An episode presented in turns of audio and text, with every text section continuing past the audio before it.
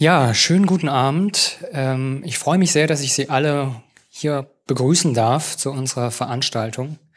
Mein Name ist Dominik Scholl. Ähm, ich leite bei Wikimedia Deutschland äh, das Team Bildung, Wissenschaft und Kultur. Und ich freue mich sehr, dass wir diese Veranstaltung heute hier machen können. Ähm, wie viele von Ihnen wissen, hat das Bundesministerium für Justiz und Verbraucherschutz im letzten Herbst einen Dialog angestoßen in diesem Dialog geht es um die Frage, wie der Zugang zur wissenschaftlichen Publikation im Interesse aller Beteiligten über eine Lizenzierungsplattform verbessert werden kann. An diesem Dialog sind verschiedene Akteurinnen und Akteure beteiligt, auch wir von Wikimedia Deutschland. Wir freuen uns sehr. Auch nochmal ein herzliches Dankeschön an dieser Stelle äh, an das BMJV, dass wir dabei sein können und dass wir heute diese Veranstaltung ausrichten. Ähm, dieser Dialogprozess funktioniert so, dass bislang viele andere Teilnehmende wie Forschungseinrichtungen, Hochschulzentren für digitale Lehre, Bibliotheken oder Verlage alle anderen Dialogteilnehmenden eingeladen haben, um einen Einblick in ihr Tätigkeitsfeld zu geben. Das wollen wir heute auch tun und wir haben uns entschieden, dass wir das Ganze gerne etwas offener gestalten wollen und interaktiver, dialogischer. Äh, insofern ist es heute eine öffentliche Veranstaltung und der Schwerpunkt heute Abend ist die Podiumsdiskussion von der ich auch gar nicht viel Zeit wegnehmen möchte. Ich möchte etwa zehn Minuten dazu nutzen, Ihnen kurz etwas dazu erzählen, wer ist eigentlich Wikimedia Deutschland, was machen wir so und warum machen wir diese Veranstaltung. Das wird sich, glaube ich, dann hoffentlich von selber erklären, wenn ich Ihnen ein bisschen was über uns als Organisation erzählt habe. Ja, Wikimedia, das sind zuallererst mal die Wikimedia-Projekte. Die Wikipedia werden alle von Ihnen kennen. Äh, sie hat mehrere Schwesterprojekte. Und in diesen Projekten arbeiten weltweit Millionen von Freiwilligen, die sich für die Idee von freiem Wissen einsetzen. Das ist im Grunde das verbindende Element äh, dieses großen, großen Movements. Die Wikipedia ist 2001 gestartet. Ähm, über die Geschichte will ich gar nicht viel sagen. Ähm, die Projekte werden von der gemeinnützigen Wikimedia Foundation in San Francisco betrieben. Die Finanzierung erfolgt weitgehend über Spenden.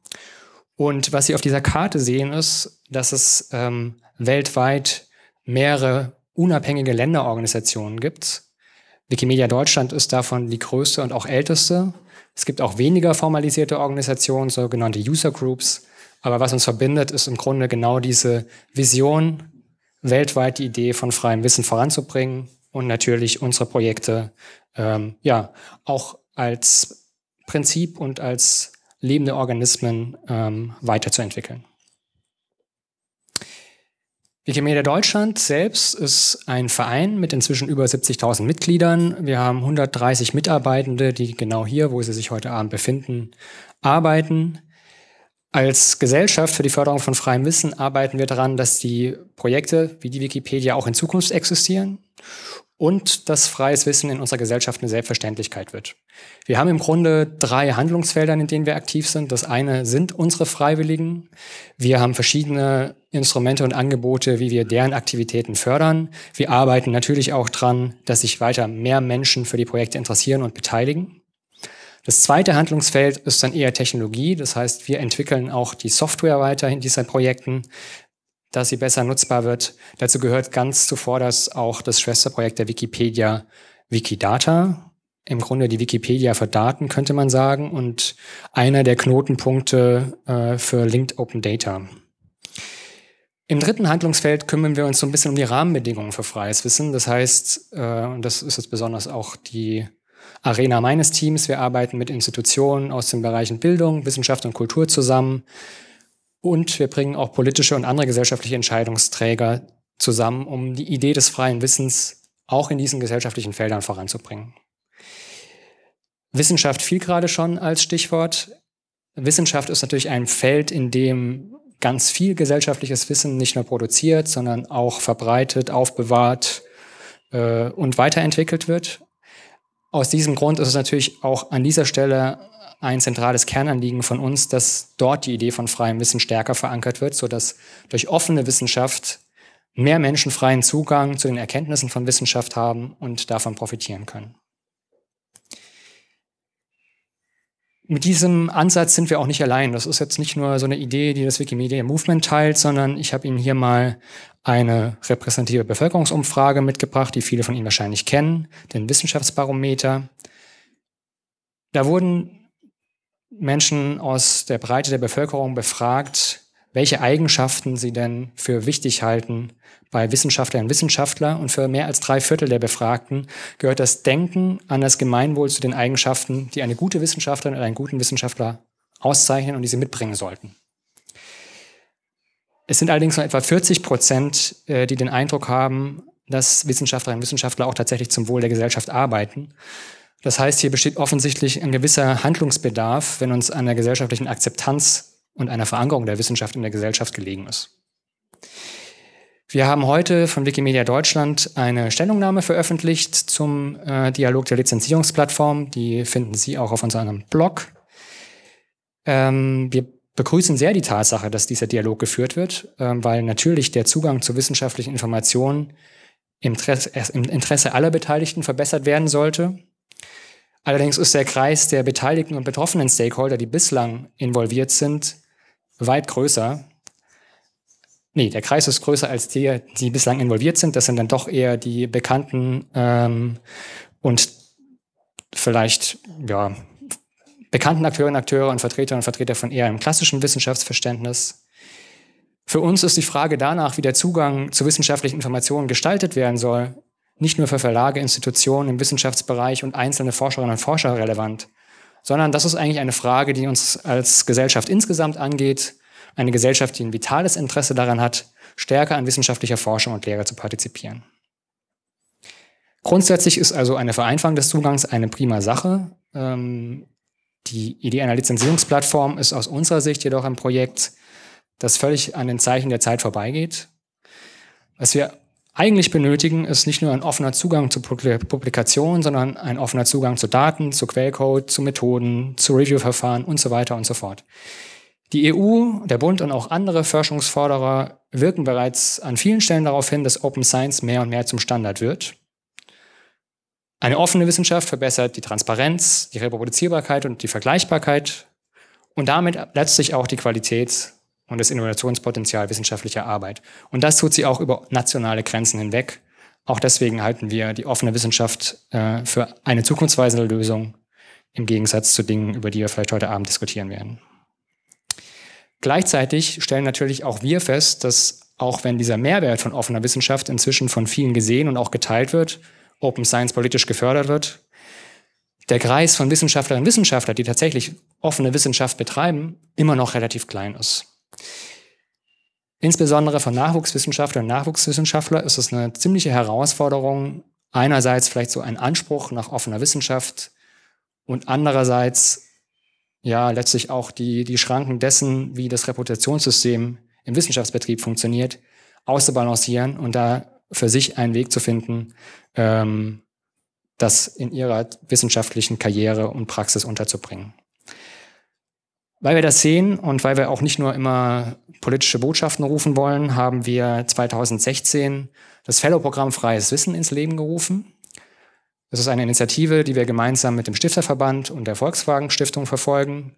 Daran sind außerdem mehrere wissenschaftliche Partner beteiligt, die Technische Informationsbibliothek in Hannover, das Museum von Naturkunde in Berlin, das Center für digitale Systeme an der Freien Universität in Berlin, die Niedersächsische Staats- und Universitätsbibliothek in Göttingen und Open Knowledge Maps als ein freies Projekt. Das, Projekt, äh, das Programm zielt darauf, dass Nachwuchswissenschaftlerinnen und Nachwuchswissenschaftler aus allen Disziplinen dazu befähigt werden, Prinzipien von offener Wissenschaft in ihre eigene wissenschaftliche Praxis zu integrieren. Wir wollen sie außerdem darin bestärken und darin aufbauen, dass sie Botschafterinnen und Botschafter für dieses Thema werden können und andere wieder für diese Idee sensibilisieren.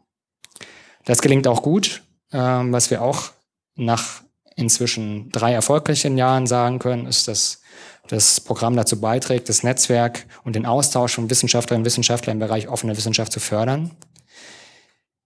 Und so freuen wir uns, dass wir im Herbst in die vierte Runde gehen.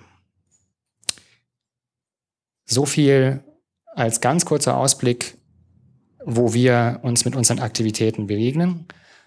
Und damit möchte ich an Jan Martin Viada übergeben, der als Moderator uns heute durch die Podiumsdiskussion führen wird und gleich unsere Gäste vorstellt, die ich an dieser Stelle auch nochmal ganz herzlich begrüßen möchte. Vielen Dank, dass Sie und ihr da sind. Ich freue mich sehr auf diese gemeinsame Diskussion. Und ich danke an dieser Stelle auch noch herzlich Fraunhofer Fokus, die diese Veranstaltung heute Abend unterstützen. Ganz herzlichen Dank, Herr Scholl. Meine Damen und Herren, ich freue mich, heute Abend hier zu sein. Schön, dass Sie dabei sind. Und so wie es aussieht, geht die Welt draußen noch nicht jetzt in den nächsten fünf Minuten unter. Es kann allerdings passieren, dass es im Laufe der Veranstaltung so sein wird. Dann machen wir hier einfach weiter gegen das Donnern und Blitzen an. Vielleicht blitzt und donnert es ja auch ein klein bisschen hier auf dem Podium. Das hoffe ich natürlich als Moderator ein bisschen, weil oft eine angeregte Diskussion doch auch zur Klärung von Positionen beiträgt. Wissenschaft öffne dich, welche Infrastruktur braucht gute und offene Wissenschaft? Und ganz konkret gefragt, die von Herrn Scholl bereits angesprochene Lizenzierungsplattform, welchen Nutzen kann die bringen? Welchen Schaden kann die verursachen? Brauchen wir sie? Brauchen wir sie nicht? Was sind mögliche Alternativen? Darüber möchte ich gerne ins Gespräch kommen mit Ellen Euler, Konrad Förstner und Christian Sprang, die Sie jetzt bitte mit einem herzlichen Applaus hier vorne begrüßen.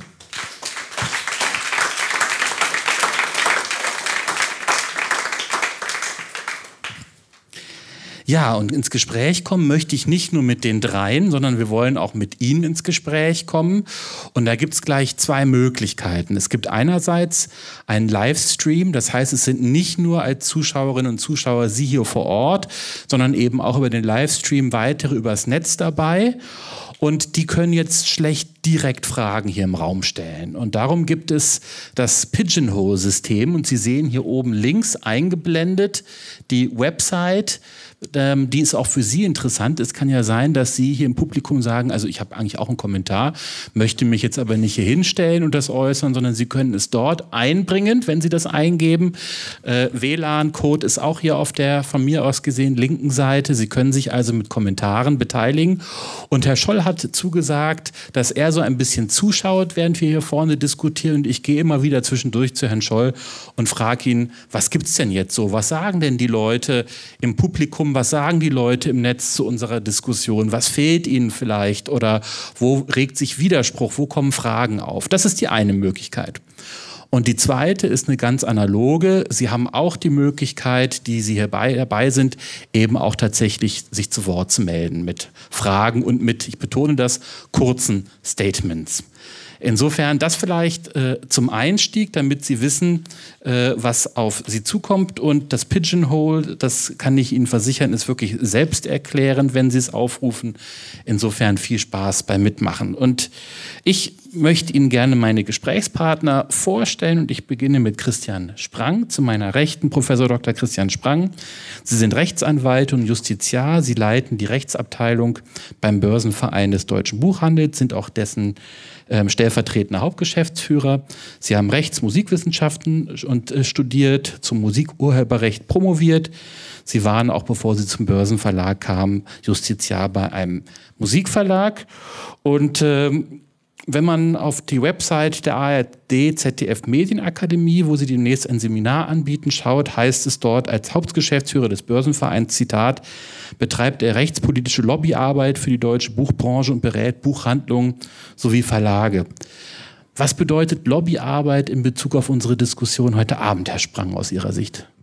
Ich glaube, die Lobbyarbeit, die wir betreiben, ist tatsächlich ein Austausch von Argumenten. Es ist der gemeinsame Diskurs, es ist natürlich auch immer der Versuch, gemeinsame Positionen herzustellen. Erfolgreich ist man dann, wenn man mit den Partnern, die man im Markt hat, auch gemeinsame Konzepte an den Gesetzgeber zum Beispiel heranträgt.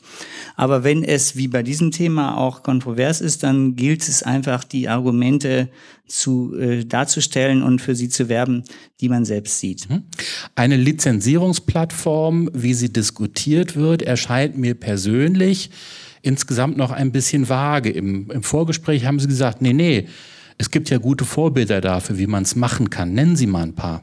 Also jetzt muss man sagen, Lizenzierungsplattform und dieses Thema der Veranstaltung, wir sprechen hier hauptsächlich um den Einsatz äh, von urheberrechtlich geschützten Werken in der Lehre, also in Intranets von äh, Hochschulen, äh, auch von Schulen, aber hauptsächlich hier in dem Zusammenhang Wissenschaft von Schulen, von Hochschulen. Und, ähm, und da muss man zum Beispiel sagen, dass im ganzen angloamerikanischen Raum die Course-Packs, also was ja das, die elektronischen Course-Packs, was ein bisschen das Synonym zu unseren Semesterapparaten, unseren elektronischen ist, selbst selbstverständlich lizenziert werden, dass es in allen großen Ländern im angloamerikanischen Raum eben lizenzgebende One-Stop-Shop-Plattformen gibt. Das ist auch in Asien weit verbreitet. Also wir hier in Deutschland haben uns eigentlich von diesem Trend jetzt mit der neuen Gesetzgebung, die wir seit März 2018 haben, abgewandt. Überall geht in, bei digitalen Nutzungen der Trend hin zur digitalen Lizenzierung. Wir wissen alle, dass man bei Spotify wirklich mikroskopische Einzelnutzungen auch den äh, Urhebern zuordnen kann. In Deutschland hat man jetzt für den äh, eben Bereich Lehre und Wissenschaft sich für eine andere Lösung entschieden, von der wir nicht glauben, dass sie uns weiterbringen wird, sondern die Frage ist ja immer, nicht nur, wenn etwas da ist, wie macht man den besten Zugang dazu, sondern wie schafft man Anreize, dass etwas Gutes und Wertvolles entsteht. Und da haben wir eben den Glauben, dass dazu eine Lizenzierungsplattform ein sehr hilfreiches Instrument sein könnte und sind auch nicht der Meinung, dass es den Werkzugang erschweren muss, im Gegenteil.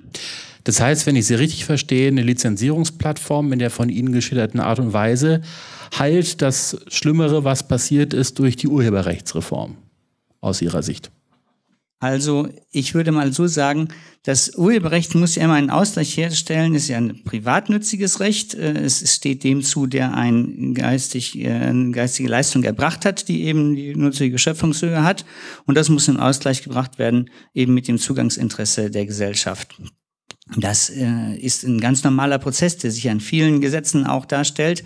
Ich glaube aber eben, dass er nicht momentan nicht gut gelungen ist, weil man eben die Rechte des Urhebers im Wissenschaftsbereich und insbesondere, wie gesagt, von Lehrbuchautoren und Autorinnen doch sehr stark reduziert hat und damit gleichzeitig auch denen die Möglichkeit genommen hat, noch Partner zu finden, zum Beispiel Wissenschaftsverlage, um Konzepte ähm, zu verwirklichen, die eben hilfreich sind, damit wir die optimale Qualität in Lehre und Ausbildung an den Hochschulen bekommen. Mhm. Und äh, ne, bitte. Mhm.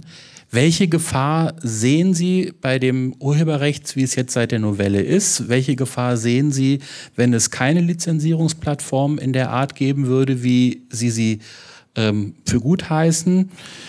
Geht dann das weiter, was Sie in, im Vorgespräch als Ausprägung einer Superbilligpauschale bezeichnet haben? Befürchten Sie, dass da irgendwie eine Discount-Mentalität entsteht? So habe ich Sie verstanden. Also die Discount-Mentalität äh, weiß ich nicht. Grundsätzlich ist es ja so, dass wir jetzt ein wesentliches Mehr an Nutzungen gesetzlich erlauben und eigentlich wäre die logische Konsequenz, dass dann zum Beispiel auch die Vergütungen entsprechend auswe sich ausweiten. Der Vergütungsschuldner ist die öffentliche Hand.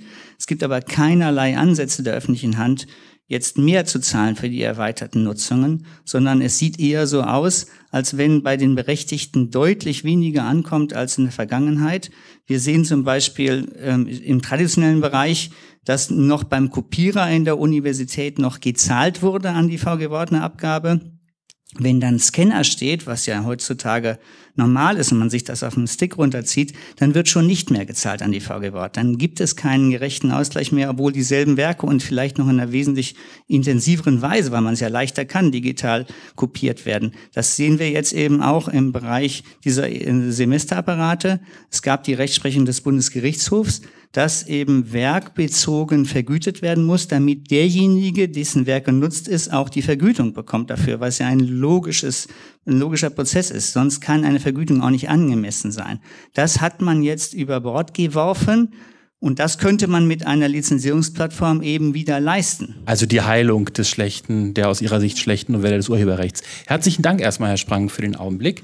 Ich würde jetzt gern zu Herrn Förstner kommen. Konrad Förstner, Sie sind Bioinformatiker und seit vergangenem Jahr Professor für Informationskompetenz in der Fakultät für Informations- und Kommunikationswissenschaften der TH Köln. Sie leiten den Programmbereich auch Bereitstellung von Informationsdiensten an ZBMed, dem Informationszentrum Lebenswissenschaften, wo Sie unter anderem für das Suchportal für Lebenswissenschaften zuständig sind. Sie haben am EMBL promoviert, unter anderem an der Universität in Würzburg gearbeitet. Und als Sie berufen worden, haben Sie den Online-Redakteuren Ihrer Hochschule gesagt, ich zitiere, ich möchte einen Schwerpunkt setzen beim Brückenschlagen zwischen Wissenschaftlerinnen und Bibliothekarinnen, um Daten- und Wissensaustausch so effizient wie möglich zu gestalten. Und Sie sagten auch, Open Knowledge ist für mich das erklärte und fundamentale Ziel, da ich überzeugt bin, dass es die Grundlage für Wohlstand, Gesundheit und Zufriedenheit für alle Menschen auf diesem Planeten bedeutet. Große Worte. Bei der Lizenzierungsplattform geht es da auch ums Wohl und Gesundheit der Menschen auf diesem Planeten?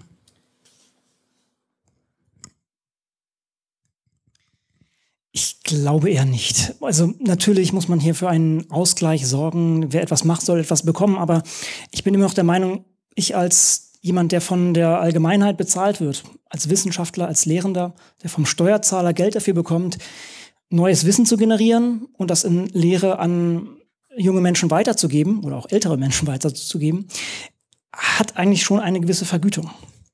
Und wir bauen uns mit so einer Plattform eigentlich nur ein, ein meiner Meinung nach rück, rückwärtsgewandtes System auf, was ähm, versucht im Kleinen-Kleinen hier irgendwelche Sachen zu kompensieren für etwas, was eigentlich schon kompensiert wurde. Und ich glaube auch nicht, dass hier viel beim bei den Leuten aufschlägt, die, die, die tatsächlich Arbeit machen, sondern mehr bei Verlagen und ähm, da eigentlich Ressourcen gebunden werden und aus dem System rausgenommen werden, die sehr viel anders platziert werden könnten. Also letztendlich, wir haben beschränkte Ressourcen, wir haben beschränkte Zeit, dieser Planet ist überbevölkert, wir haben Antibiotikaresistenzen, wir haben Klimawandel. Und wir müssen schauen, wie wir unsere Ressourcen sinnvoll nutzen und Wissen so wegzusperren und dann über so eine Plattform wieder Ressourcen zu verteilen, halte ich eigentlich für den falschen Weg, der in einer Zeit, wo wir Sachen wie Plan S haben, Plan U jetzt in den USA, wo alle sagen, wir müssen offener werden, wir müssen ähm, Zugang zu Wissen schaffen, halte ich grundsätzlich falsch. Und das Gleiche auch, wenn man jetzt nicht nur auf die, den wissenschaftlichen Output, sondern auch auf die Lehre schaut. Es gibt fantastische Open Education Resources, also offene Bildungsressourcen, die auch äh, gemeinfinanziert ähm, generiert werden. Ähm, ich selber arbeite an solchen Projekten und es ist auch hier einfach der Reibungsverlust, ähm, den man anderweitig generiert, ähm, bei solchen Projekten einfach nicht gegeben. Mhm. ist viel besser. Sie sagen, es ist rückwärtsgewandt, rückwärtsgewandt auch im Verhältnis zu gerade vorher beschlossenen Urheberrechtsreform. Verstehe ich Sie da richtig? Ähm, nein, einfach im, im Sinne von, wenn wir eine wir haben gesellschaftliche Probleme, wie angedeutet. Wir wollen diese lösen ich glaube nicht, dass wir, wenn wir äh, versuchen jetzt hier das, dieses kleinen, kleinen Auszuglabüstern äh, wirklich sinnvoll weiterkommen, sondern eigentlich damit nur ähm, Ressourcen verschwenden und wir eigentlich viel weiter und, und ähm, größer äh, denken müssen als äh, derartige Vergütung. Und ich selber, ich als Wissenschaftler bin jetzt auch nicht bei VG Wort und, und lass mir da jeden Cent auszahlen. Ich, ich Warum nicht? Das ist, ich sehe das als mein Privileg, dass ich als Wissenschaftler arbeiten kann. Ich Verzichten Sie auf bares Geld? Das tue ich sehr gerne und das ist auch für mich, wie gesagt, mein Anspruch ist ein anderer. Ich generiere hier Wissen für, äh, für meine Mitbürger, die bezahlen mich dafür. Und das reicht mir persönlich. Mhm. Der Anspruch ist also als Wissenschaftler, ich werde ohnehin, ich bin im öffentlichen Dienst sozusagen, ich werde vom Steuerzahler bezahlt und damit ist das abgegolten. Damit ist meine Arbeitsleistung und auch meine, die Leistung, die ich geistig zustande bringe, gehört dann der Allgemeinheit. Das ist die dahinterstehende Logik. Muss denn eine Lizenzierungsplattform automatisch klein-klein sein, wie Sie gerade formuliert haben? Sie geht das Problem an einer falschen Stelle an. Wenn wir mit offenen Lizenzen arbeiten, ist es letztendlich gänzlich unnötig äh, zu tracken, wer dann auch noch, äh, welches Werk dann wie aufgerufen würde. Das ist vielleicht für andere ähm, Sachen sinnvoll, äh, wenn, man, wenn man wieder Reputation tracken möchte, aber da, das ist ja nicht Zielsetzung dieser ganzen Sache. Herr Sprang hat gesagt, in anderen Ländern ist es durchaus üblich, mit Lizenzierungsplattformen zu arbeiten. Was sagen Sie dazu? Ja, ähm, das ist richtig. Er hat sich natürlich jetzt mehr auf die äh, Bildungsressourcen äh, entsprechend gestürzt. Aber auch hier muss man nicht alles falsch machen, weil es die anderen auch falsch machen. Also meiner Meinung nach könnte man hier tatsächlich andere die Ressourcen sinnvoller einsetzen, wenn man auf offenen Content setzt und auch äh, gerade die Arbeiten von Leuten, die im Wissenschaftsbetrieb von den öffentlichen Mitteln bezahlt werden, auch entsprechend äh, das äh, der Allgemeinheit wieder zurückfließen lassen. Und es ist auch rein praktisch. Es ist so häufig, dass ich eine Vorlesung oder etwas vorbereite und ähm, eigentlich meine eigenen Inhalte offen gestalten möchte, aber teilweise nicht auf andere aufbauen kann, weil diese nicht, nicht unter entsprechenden Lizenzen stehen. Das ist eigentlich ein enormer Ressourcenverlust, den wir uns eigentlich als, als Menschheit, wenn man jetzt mal so grob draufschaut, einfach nicht leisten können. Wie erklären Sie sich, dass im Koalitionsvertrag der Großen Koalition dieser Passus dann wieder reingekommen ist? Ich nehme an, weil, äh, weil es äh, Partikularinteressen gibt, die ähm, davon profitieren. Können Sie es konkreter machen? Naja, äh, die, die, wir haben ähm, eigentlich eine, also ich kann es nicht konkret machen, wer, wer dann dahinter steht, aber ich denke, hier, hier wurde versucht, einen Kompromiss zu schaffen, der einfach faul ist, weil natürlich die Interessen von verschiedenen Leuten dort entsprechend, also sei es Verlagen, ähm, entsprechend ähm, berücksichtigt werden. Mhm. Also Soll fauler Kompromiss, Fragezeichen. Ja. Herzlichen Dank erstmal.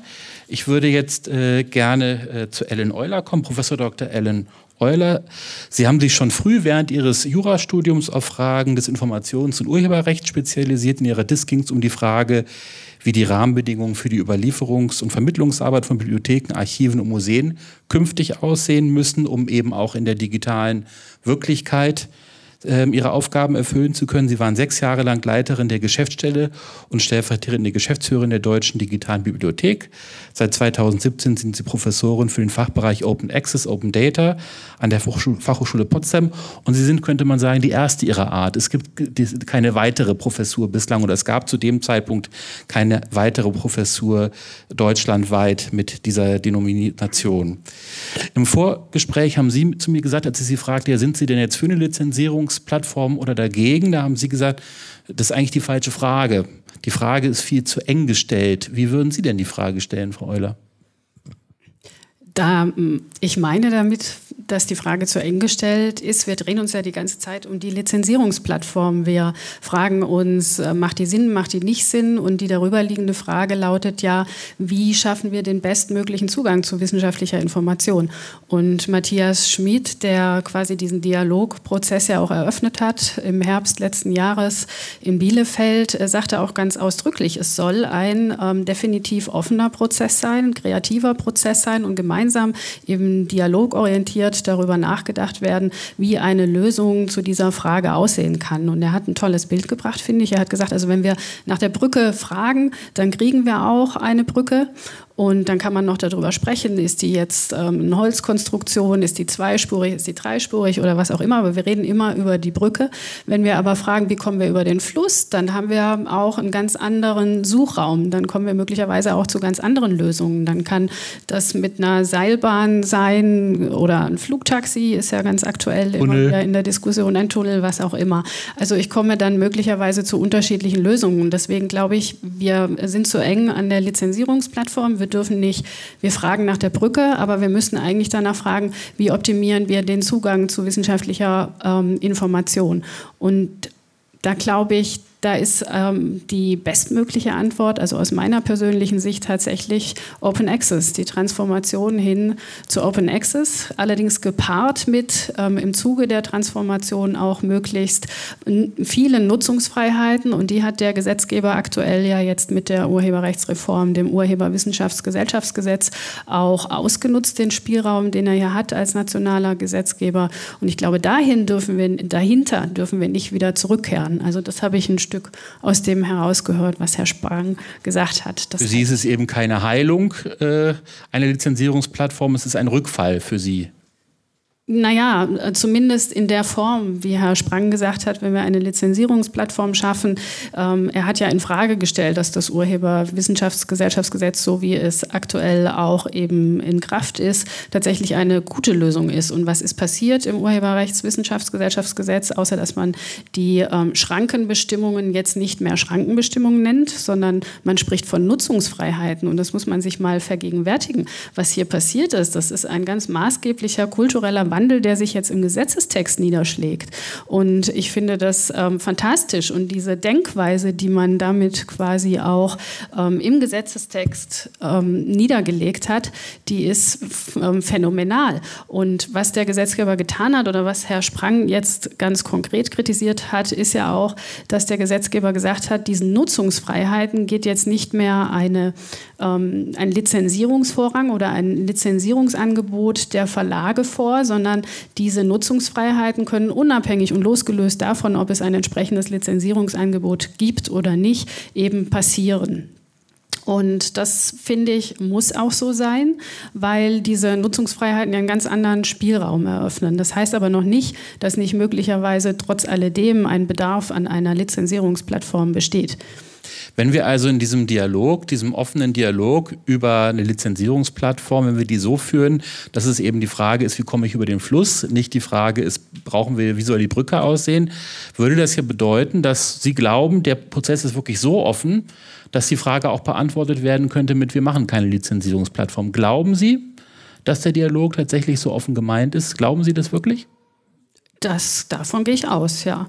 Ich glaube, dass der so offen gemeint ist und eine mögliche Lösung kann sein, dass es diese Lizenzierungsplattform nicht braucht. Im Übrigen glaube ich, der Gesetzgeber, der, der, der, den Handlungsspielraum ja hier ausgeschöpft hat, hat ja außerdem gesagt, die, die aktuelle ähm, Gesetzgebung, die Nutzungsfreiheiten, die man hier geschaffen hat, wird man ja noch evaluieren.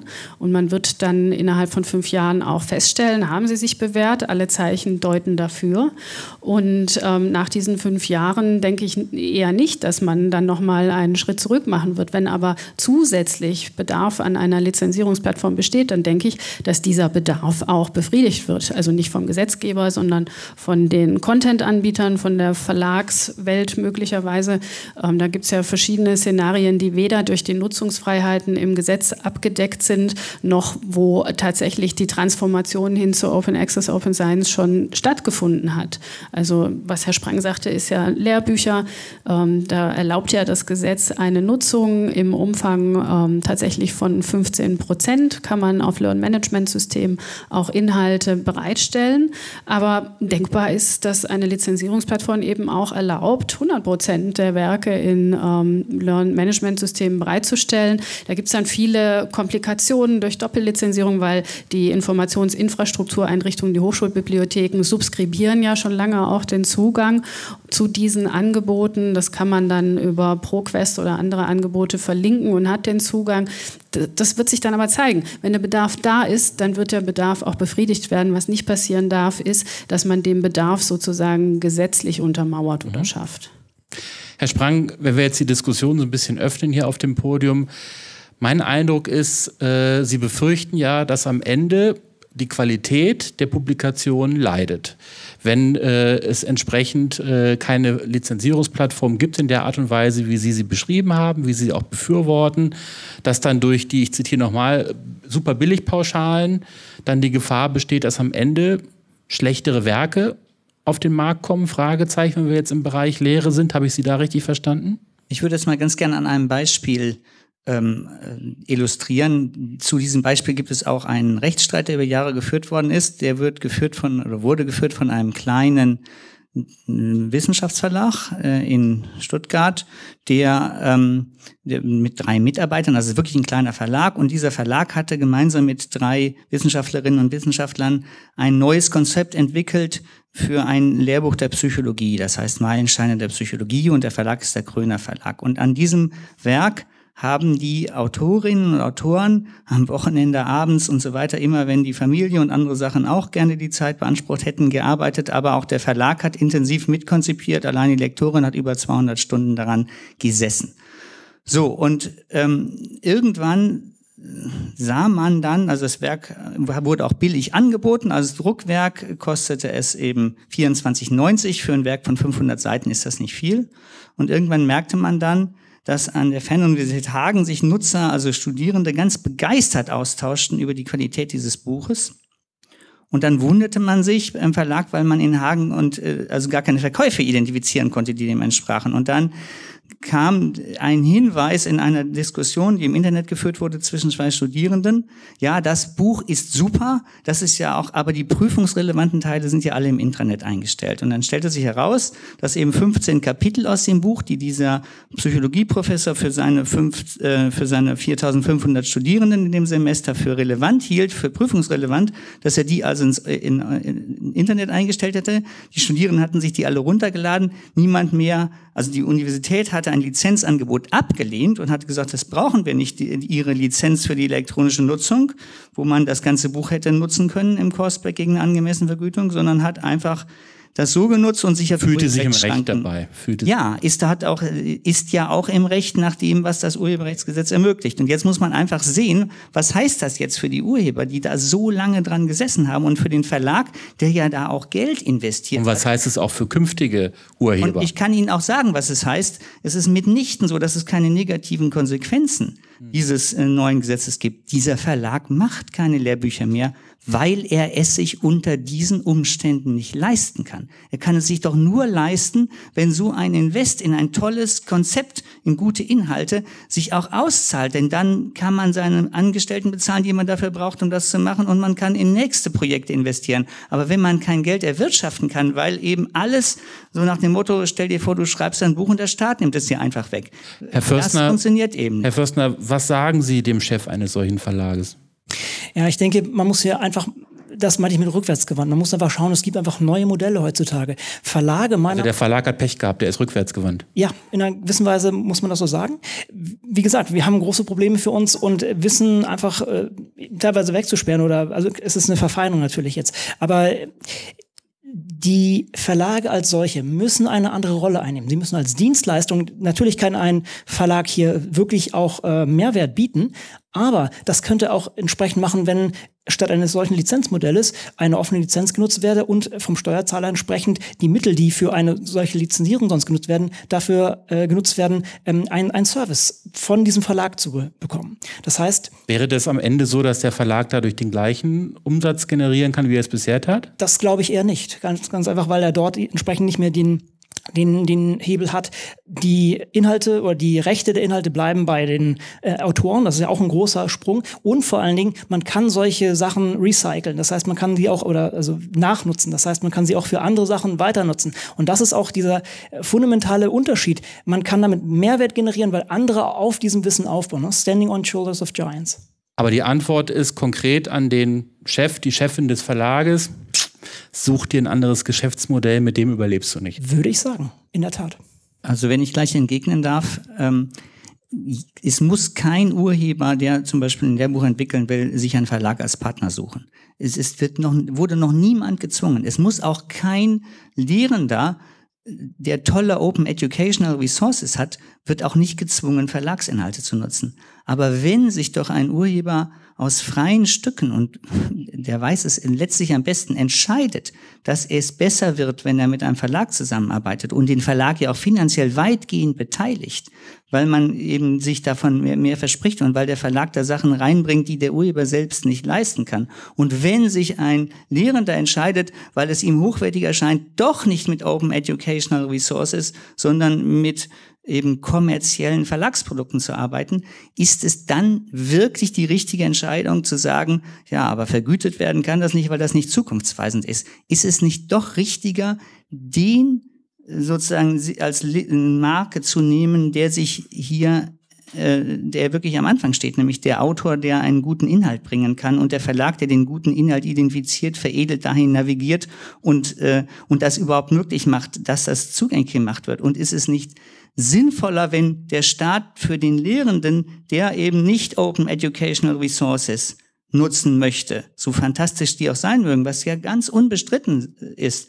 Aber wenn er eben trotzdem ein kommerzielles Verlagsprodukt lieber einsetzen möchte, weil er glaubt, dass es in seiner Lehre besser hilft, dann muss das doch angemessen vergütet werden. Und, und daran krankt es doch in dem derzeitigen System. Und dafür brauchen wir letztlich auch diese Lizenzierungsplattform oder überhaupt diesen Lizenzgedanken, weil man nur mit der konkreten Lizenzierung den finanziell erreichen kann, der eine Leistung erbracht hat, der ein tolles Lehrmaterial äh, geschaffen hat.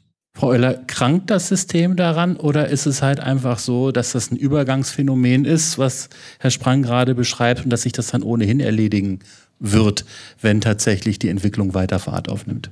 Das trifft es vielleicht ganz gut. Also ich halte es für zumindest nicht nachgewiesen, dass tatsächlich das Verlagssterben darauf zurückzuführen ist, dass die Nutzungsfreiheiten aus dem Urheberrechtsgesetz zu weitgehend sind Und, aber wir sehen auch an dieser Diskussion, wie differenziert man im Grunde genommen ähm, die einzelnen einerseits Nutzungshandlungen, andererseits auch Wissensprodukte betrachten muss. Also worüber wir hier sprechen, ist ein Lehrbuch und in diesem Fall hat der Gesetzgeber gesagt, ähm, bis zu 15 Prozent dürfen genutzt werden in Lernmanagementsystemen, Elias, äh, Moodle, anderen ähm, LMS-Systemen und gleichzeitig ist diese Nutzung zwar erlaubnisfrei, aber sie ist nicht vergütungsfrei. Es gibt ja eine ähm, pauschale Vergütung für diese Nutzungen und die muss auch angemessen sein und darüber wird verhandelt. Und wenn Herr Sprang sagt, ähm, dass das ist eine Chimäre, es gibt ähm, keine andere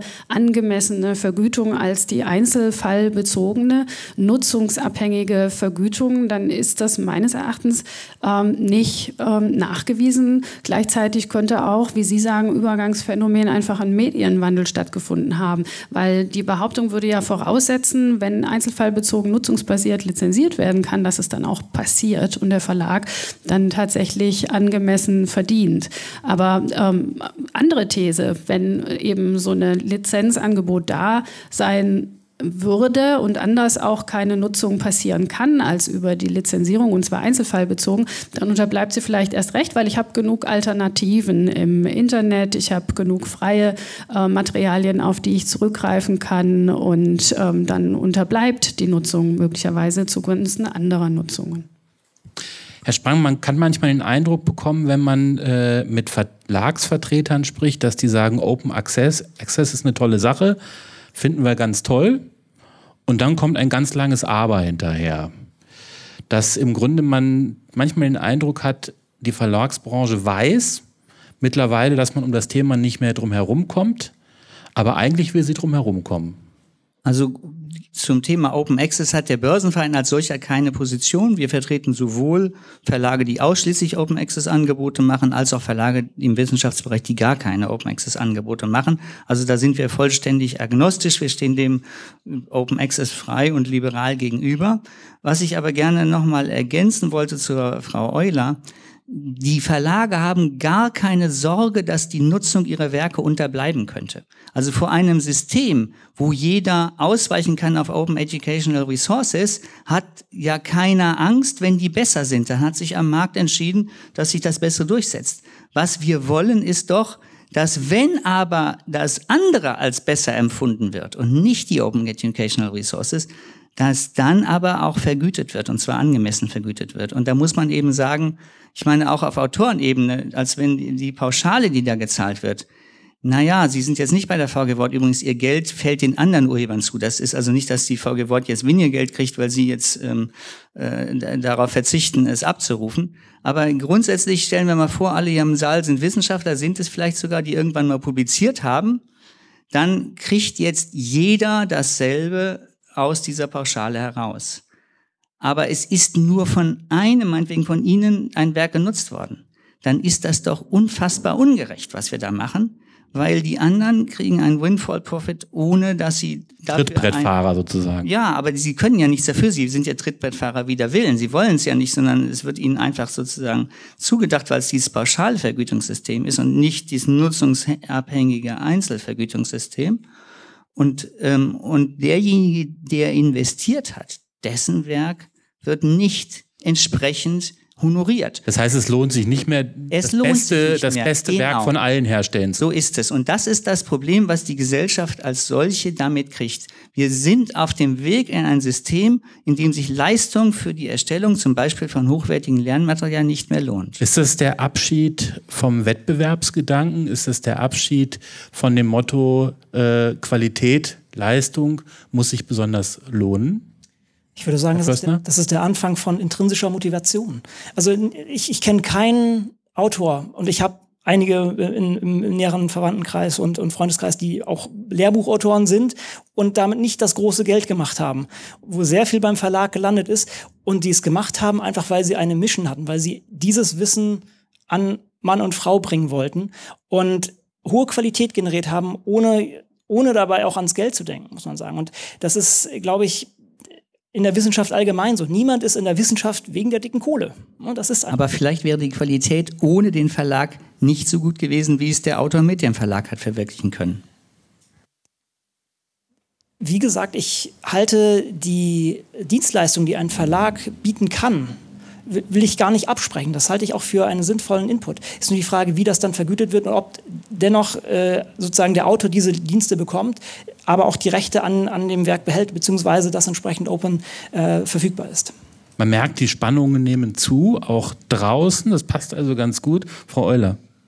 Ja, ich glaube, das ist der Knackpunkt. Also das ist ja der Transformationsgedanke. Ich zahle quasi nicht mehr für den Zugang, sondern ich zahle für den Service, für die Publikation. Und das kann natürlich auch ein Geschäftsmodell dann von Verlagen zukünftig sein und vielleicht auch übertragen werden auf den Bereich Monographien.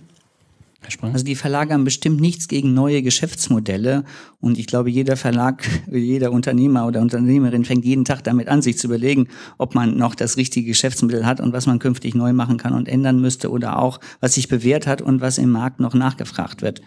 Ähm, das ist nicht das Problem. Ich sehe allerdings jetzt zum Beispiel im Lehrbuchbereich nicht die Ansätze, wo wir jetzt äh, so hochwertige Lehrmaterialien kreiert hätten, äh, dass sich da, also die, also wenn man sich jetzt zum Beispiel mal im, im Schulbereich ein Schulbuch nimmt, ne, das ist so äh, weitgehend vom Verlag gestaltet, dass der Autor schlimmstenfalls sozusagen wie so im Reiseführerkonzept nur noch die Lücken füllt inhaltlich. Ich will nichts gegen die Leistung des Autors sagen, aber ohne ein rein Konzept ohne eine Zulassung, die der Verlag erwirkt, geht im Schulbuch gar nichts. Also da kann der Autor zehnmal zappeln und, äh, und irgendwelche Schulbücher sich zusammenschreiben. Das kommt im Markt gar nicht an. Also da ist schon so, dass der Verlag eine Menge macht und bei dem Verlag ist eben auch ein Profitinteresse da und das ja, wird auch bedient dadurch. Wie gesagt, wenn das jetzt auf andere Weise als äh, durch ähm, eben Lizenzerlöse äh, äh, sozusagen befriedigt wird, ist das völlig in Ordnung. Aber bisher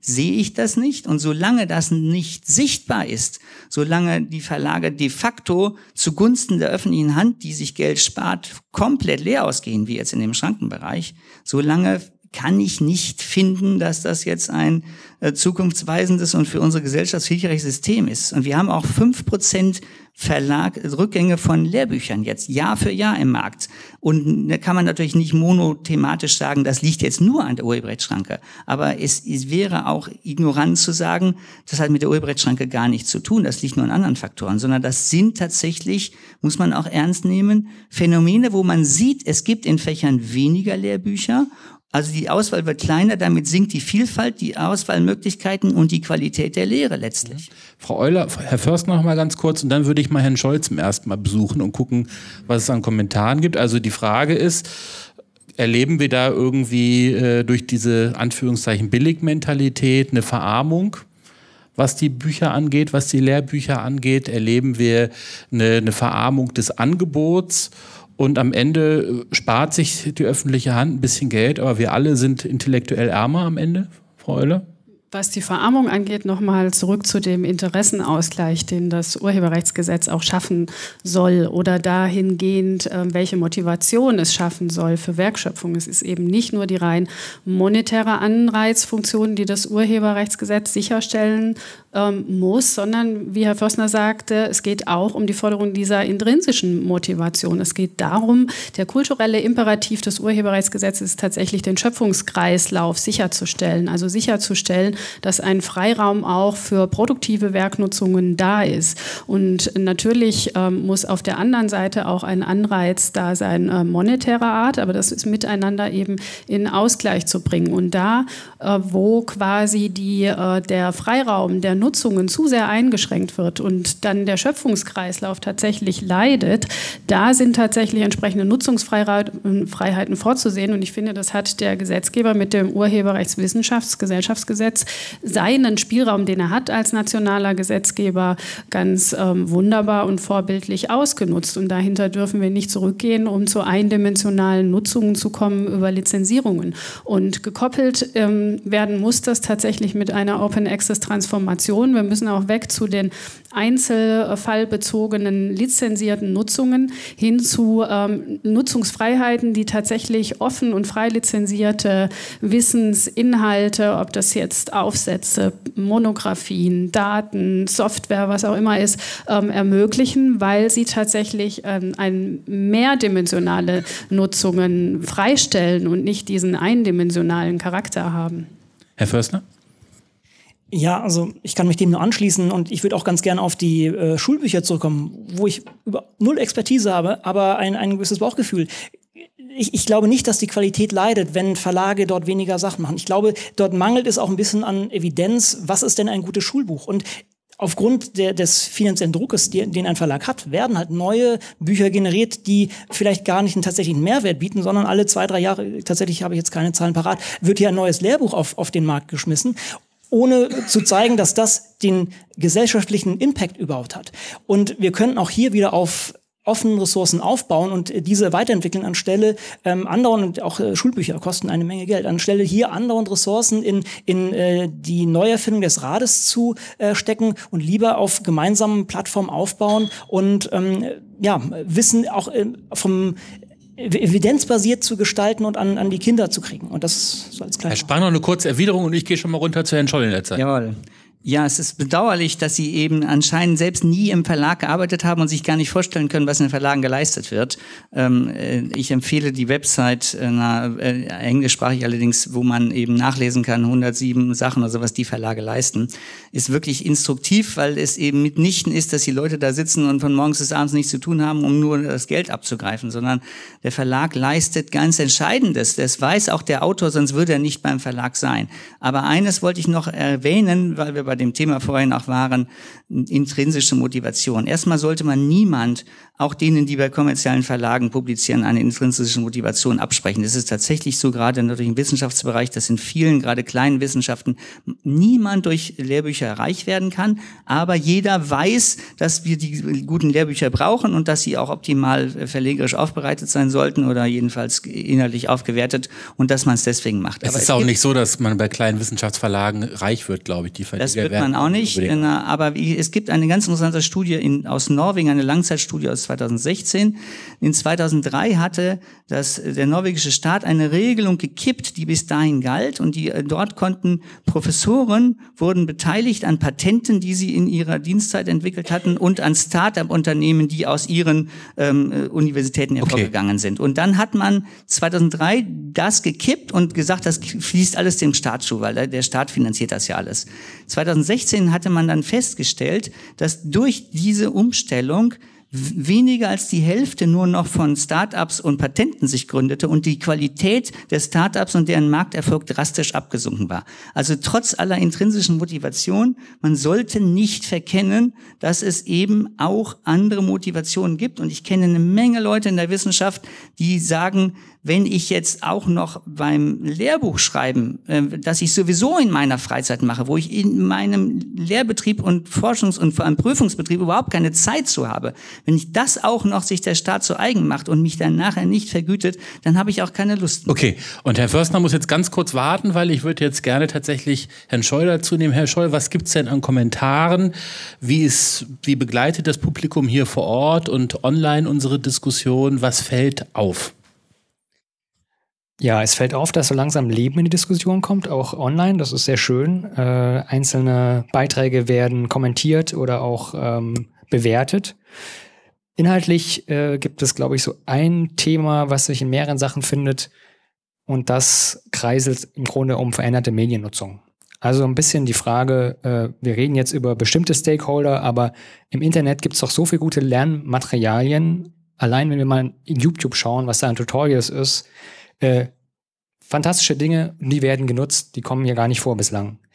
Ähnlich auch die Frage, wird nicht einfach das genutzt, was zugänglich ist? Also das, was auf Google Scholar den Ausschnitt der Wissenschaft abbildet, ist letztlich das, was Studierende auch nutzen. Und ähm, wie viel Sinn macht es dann tatsächlich über Einzelerfassung und ähnliches jetzt nachzudenken? Äh, ja, wenn letztlich diese Entwicklung, die wir da sehen, wie sich Nutzungsweisen verändern, eigentlich in der Richtung zeigen, dass das genutzt wird, was zugänglich ist und der Rest eben eher hinterunterfällt. Wenn das genutzt wird, was zugänglich wird, ist, schwingt da auch mit aus dem, was dort, was Sie dort nachlesen können, dass es gar nicht so wichtig ist, ob das legal oder illegal zugänglich ist? Das Thema taucht ja noch nicht auf, also insofern ähm, könnte man so interpretieren. Kann, kann man interpretieren, ja. Herzlichen Dank. Ich gehe erstmal wieder nach oben. Herr Förstner, das ist natürlich ein Punkt, dass man argumentiert mit der Realität, wie sie ist und sagen, die Leute nutzen das.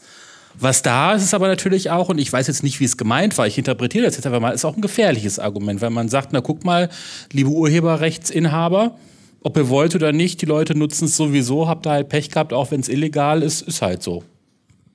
Ja, das sieht man auch, denke ich, ganz klar in der Nutzung von Sci-Hub. Das heißt, wir haben hier eigentlich das erste Mal in der Geschichte der Zeit eigentlich Zugang zur gesamten Literatur, mehr oder minder, die, die existiert. Und ähm, davon sieht der Verlag nichts, also an, an Geld, an, äh, keinerlei Rückfluss.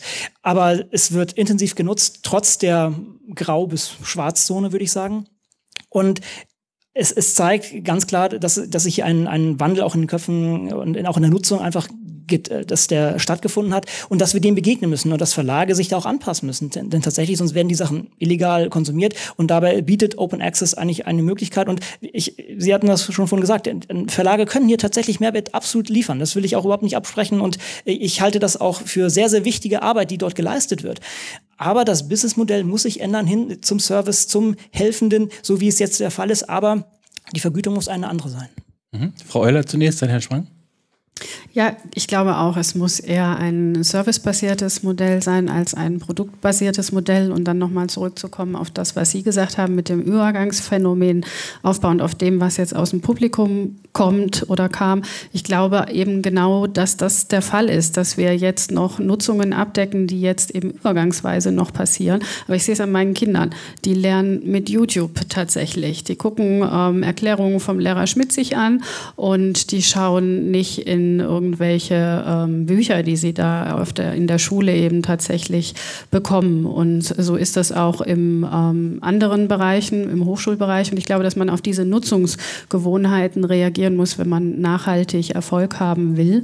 Und ich glaube vor allem aber, dass eine Transformation, eine umfassende hin zu 100 Prozent Open Access passieren muss. Herr Sprang? Also gute YouTube-Videos, da ist gar nichts gegen einzuwenden und es ist auch, wie gesagt, auch kein Studierender und kein Schüler verpflichtet, irgendein Verlagsprodukt zu nehmen. Unser Anliegen ist doch nicht, dass es jetzt keine YouTube-Videos mehr geben soll oder dass wir auf einem Buch festhalten, was wir schon lange nicht tun. Das ist äh, die völlig, sondern unser Anliegen ist doch nur, dass wenn das, was der Verlag und die Autorinnen und Autoren hinter dem Verlag gemeinsam herausgebracht haben, wenn das genutzt wird, dass dann auch diese Leistung vergütet wird. Also wie gesagt, jeder, der YouTube-Videos nutzen soll, soll nutzen, zahlt mit seinen Daten, alles in Ordnung. Aber jeder, der eben nicht YouTube-Videos nutzt, der soll nicht einfach wie Sci-Hub es praktiziert, ohne ein, ein Geld für denjenigen, der die Leistung erbracht hat, äh, davonkommen. Das passt nicht und, ähm, und es passt auch für unsere Gesellschaft nicht, weil Sci-Hub ist ein System, dem jegliche Nachhaltigkeit gebricht. Das, äh, das ist wie, wenn Sie jetzt äh, da sagen, ich habe Hunger, ich räume den Aldi leer. Das ist für Sie okay, aber dann wird dieser Aldi, wenn das alle machen, auch morgen nicht mehr da sein oder keine neuen Waren mehr hinlegen. Und so ähnlich funktioniert das eben auch nicht, äh, auch wenn sich das alle einbilden und da irgendwie auch meinen, das sind so irgendwelche feisten Zigarre rauchenden Dickverleger, die da Riesenrenditen machen, die ich da gar nicht schädige. Ich nehme das mal. Das funktioniert nicht, so ein System. Das kann nicht funktionieren, sondern wir haben eine Verantwortung des Steuerzahlers, weil wir in Deutschland letztlich im Wesentlichen Steuergeld finanzierte Forschung haben, angemessen zu vergüten. Nur so kann er erwarten, dass auch angemessen äh, hochwertige äh, Bildungsmaterialien entstehen. Und er tut es eben mit dem neuen System nicht mehr. Und deswegen müssen wir eher in eine Lizenzrichtung denken. Frau Euler? Ja, aber es wird die ganze Zeit ähm, behauptet, eine angemessene Vergütung passiert nicht. Und Sci-Hub wird es so lange geben, wie eben der Zugang über Open Access, also der freie Zugang, wie ihn ähm, Sci-Hub sicherstellt, nicht legal garantiert werden kann. Und ähm, eine Form ist eben der Zugang über Open Access. Das heißt ja aber nicht, dass dabei keine Vergütung passiert. Es werden einfach nur Finanzierungsströme umgelenkt. Das wäre das Aldi-Beispiel, dass Aldi irgendwie vom Staat Geld bekommt und dafür die Regale vollräumt und man holt sich einfach raus, wo man möchte. Nee, es sind ja, es ist ja kein staatliches Angebot, aber ich zahle die Verlage in dem Fall nicht mehr dafür, dass ich ihre Angebote, also ihr Wissensmonopol teilweise Zugang bekomme zu diesem Wissensmonopol, sondern ich, ich zahle die Verlage für den Service, diese Produktion zu übernehmen, diese Inhalte eben zu produzieren und ähm, verlange dabei aber dann tatsächlich auch, dass das passiert ähm, in der Gestalt, dass dann ein offener Zugang, also nicht nicht nur Zugang, sondern tatsächlich auch mehrdimensionale Nutzungen sind, weil ich weiß ja heute auch noch gar nicht, wie das Nutzungsverhalten in ein paar Jahren ist. Ich komme ja gesetzgeberisch da überhaupt nicht hinterher. Auch deswegen brauchen wir Open Access. Ich versuche nur ein bisschen das mit dem Aldi-Bild übereinzubringen. Herr Förstner, helfen Sie mir doch mal. Also ich weiß, jetzt ist es wieder gemeint, jetzt kommen doch die Zigarre rauchenden Leute hervor. Ähm, wenn ich bei Elsevier schaue und 40 Prozent Gewinnmarge sehe im, im, im wirklich also Millionen bis Milliardenbereich, kann ich den. Werden doch Zigarren geraucht. Da werden befürchtet doch ein paar Zigarren geraucht und vielleicht etwas Schnaps getrunken. Also da muss man nicht drum herum kommen. Klar, bei den kleinen Verlagen mag das anders aussehen und da ist auch die Gewinnmarge definitiv eine andere. Aber dennoch muss man sich vor Augen halten, dass hier durch solche Gewinnmargen auch Ressourcen aus dem Wissenschaftssystem rausgezogen werden, die fehlen die dann an anderen Stellen fehlen. Wir müssen eigentlich diese, diese Investitionen in ganz andere Sachen tätigen, nämlich in tatsächlich Infrastruktur, die es hostet. Es gibt ein wunderbares Journal, äh, Journal of Open Source Software, die haben kürzlich durchgerechnet, was sie so zahlen, kommen momentan bei ähm, 2,50 Euro, äh, äh, 2 ähm, Dollar 50 irgendwie raus. Ähm, können Sie nochmal hochrechnen, noch was da draufpacken, sind es mal 130 ähm, äh, Dollar. Und das ist natürlich community-gedriven. Da ist noch kein Verlag dabei, der irgendwas beisteuert. Aber ich kann mir nicht vorstellen, jetzt, dass die, die Marge dazwischen von äh, 130 zu, sagen wir mal, äh, plus so 150, äh, 100, äh, 1500 US-Dollar sowas, dass das immer gerechtfertigt ist. Und tatsächlich bin ich immer auch der Meinung, dass wir das auf globalen ähm, Maßstab auch sehen müssen und dieses dieses Festzonen an einem Land, das ist auch in der Wissenschaft doch total weltfremd. Denn wir leben in einer globalen Forschung. Herr Sprang? Jetzt springen wir gerade etwas zwischen dem Lehrbuch und äh, den äh, Wissen, Leistungen von Wissenschaftsverlagen in, äh, bei wissenschaftlichen Artikeln und dergleichen hin und her. Was die Lehrbuchgeschichte betrifft, würde ich einfach jeden im Saal nur mal auffordern, ob er bereit wäre, am Morgen einen Lehrbuchverlag zu machen und tolle Lehrbuchkonzepte umzusetzen, wenn es unter den Bedingungen wäre, wie sie hier beschrieben und wer sie so als Zukunftsmodell ähm, ausgestaltet werden. Wie gesagt, Lehr äh, Druckkostenzuschuss ist ein uraltes Modell, das haben wir seit dann und dann, aber es ist ja nicht real im Lehrbuchbereich. Und wenn Sie jetzt für sich bei, der, äh, bei diesem Überlegen zu dem Ergebnis kommen, mein eigenes Geld möchte ich dafür lieber nicht einsetzen, dann machen Sie sich klar, dass Verleger auch nicht anders denken und Verlegerinnen und dass wir dann ein gesellschaftliches Problem kriegen, weil wir vielleicht doch eben den Urhebern äh, helfen müssen, gute Lehrmaterialien zu entwickeln und der Urheber alleine es vielleicht auch nicht schafft. Und jetzt möchte ich aber gerne trotzdem zum Thema Elsevier kommen. Mhm. Es ist ja der Beweis noch nicht angetreten, dass nicht das System mit den Margen für die Großverlage, die es gegeben haben mag oder teilweise auch vielleicht noch gibt, dass das nicht doch das effizientere ist gegen dem Open Access System. Also eventuell gibt der Staat auch wesentlich mehr Geld aus, wenn er sozusagen das alles versucht, nicht, wie gesagt, nichts gegen Open Access, aber es ist die Effizienz, die solche Verlage in diesen Prozess reinbringen, diese Selektionseffizienz, die es ja also möglich macht. Das, die steile These lautet, 40 Prozent Rendite für Elsevier sind effizienzsteigernd. Ich würde sagen, wenn man sieht,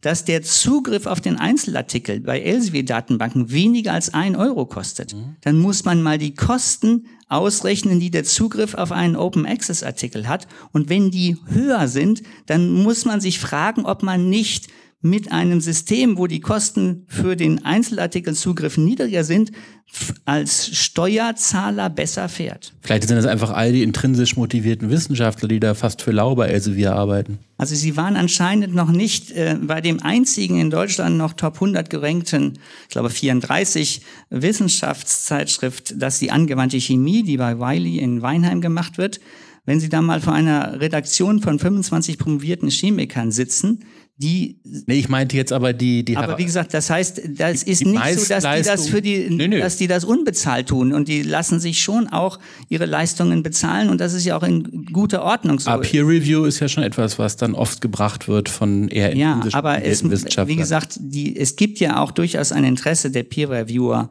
in diesem Prozess dabei zu sein und in den äh, primären Journals unterwegs zu sein. Es ist äh, sozusagen auch ein sinnvolles Verfahren teilweise. Aber was ich sagen wollte, ist ja auch nicht, ähm, dass, ähm, dass man die, ich wollte jetzt nicht auf das Peer Review-Thema eingehen, sondern ich wollte sagen, es ist aber, selbst wenn der Peer Reviewer und der Autor nicht bezahlt werden, ist trotzdem ein ungeheures Invest des Verlages erforderlich, um eine äh, wirklich relevante wissenschaftliche Zeitschrift zu machen. Und das liegt nicht zuletzt daran, weil sie mit sehr hohen Ablehnungsquoten arbeiten. Das heißt, die arbeiten an 100 Artikeln, von denen nachher vier in ihre Zeitschrift kommen vielleicht. Mhm. Frau Euler? Ja, wobei diese Kosten ja ähm, nicht durchgängig transparent sind und sie sind in jedem Fall auch, da gibt es entsprechende Nachweise überzogen.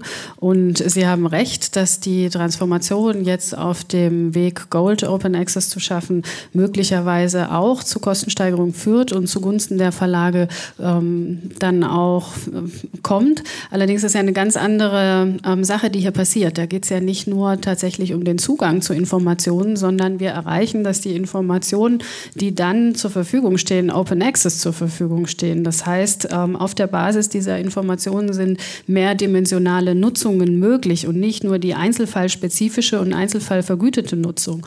Und ich denke auch, das ist hier ein Übergang. Wir sind dabei, Transparenz zu schaffen und das wird mit Sicherheit auch gelingen, äh, Preissensibilität ähm, zu erreichen und dann auch ähm, im Wettbewerb wird es dazu führen, dass insgesamt die Kosten im System sinken werden. Und außerdem ähm, gibt es da ja ganz unterschiedliche äh, Wege, auch Publikationswege, die ich jetzt im Einzelnen gar nicht diskutieren will.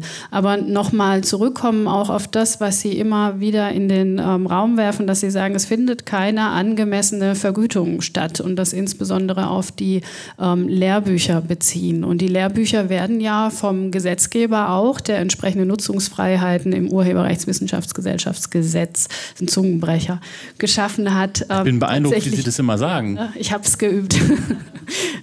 Die werden ja auch anders ähm, behandelt als die wissenschaftlichen Aufsätze, die tatsächlich vollumfänglich auch genutzt werden und in Learn-Management-Systemen ähm, unter Umständen bereitgestellt werden können. Aber anders für die Lehrbücher, die sozusagen nur im Umfang von 15 Prozent und auch eben nicht, um das nochmal zu betonen, vergütungsfrei genutzt werden können, sondern es gibt eine Pauschalvergütung. Und ich will nochmal dafür plädieren, dass ähm, bevor wir jetzt diese Diskussion führen darüber, ob es ähm, sozusagen die Nutzungsfreiheiten, die hier geschaffen wurden mit Urheber Whisky, jetzt mache ich es mal mit der Abkürzung, ähm, ob die tatsächlich zu ob die sinnvoll waren, ob die zu einem angemessenen Interessenausgleich geführt haben. Da wird es ja eine Evaluierung geben und die kann man abwarten. Und man darf diese Diskussion nicht mit der Schaffung einer Lizenzierungsplattform vorwegnehmen. Man kann hier nicht zurückgehen zur Einzelfallvergütung auf der einen Seite und zum Lizenzvorrang vor den Nutzungsfreiheiten auf der anderen. Das ist nochmal ein interessanter Punkt, dass Sie sagen, wenn wir diese Diskussion über die Plattform führen, über die Lizenzierungsplattform führen,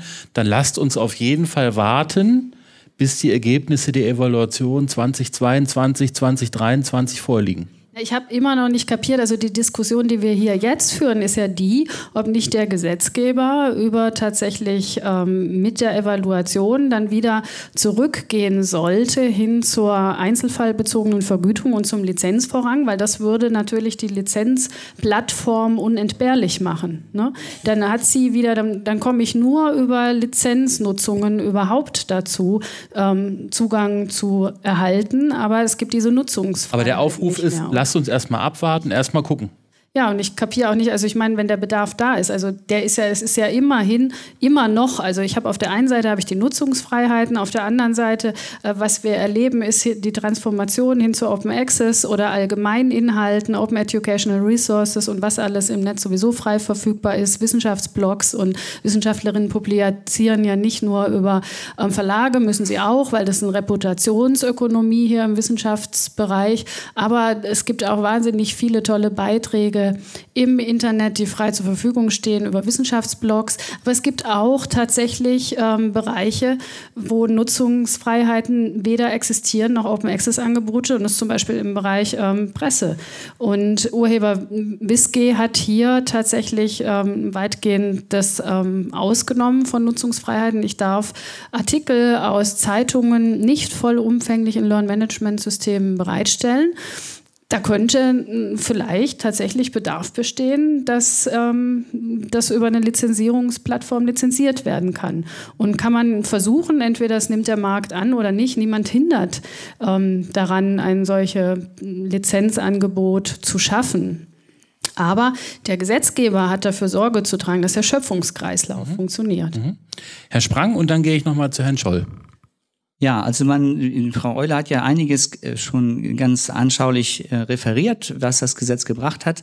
Sie hat aber einen Punkt vergessen und äh, nicht bewusst und auch nicht, äh, das ist kein Vorwurf, sondern ich wollte ihn jetzt sozusagen noch ergänzend beitragen.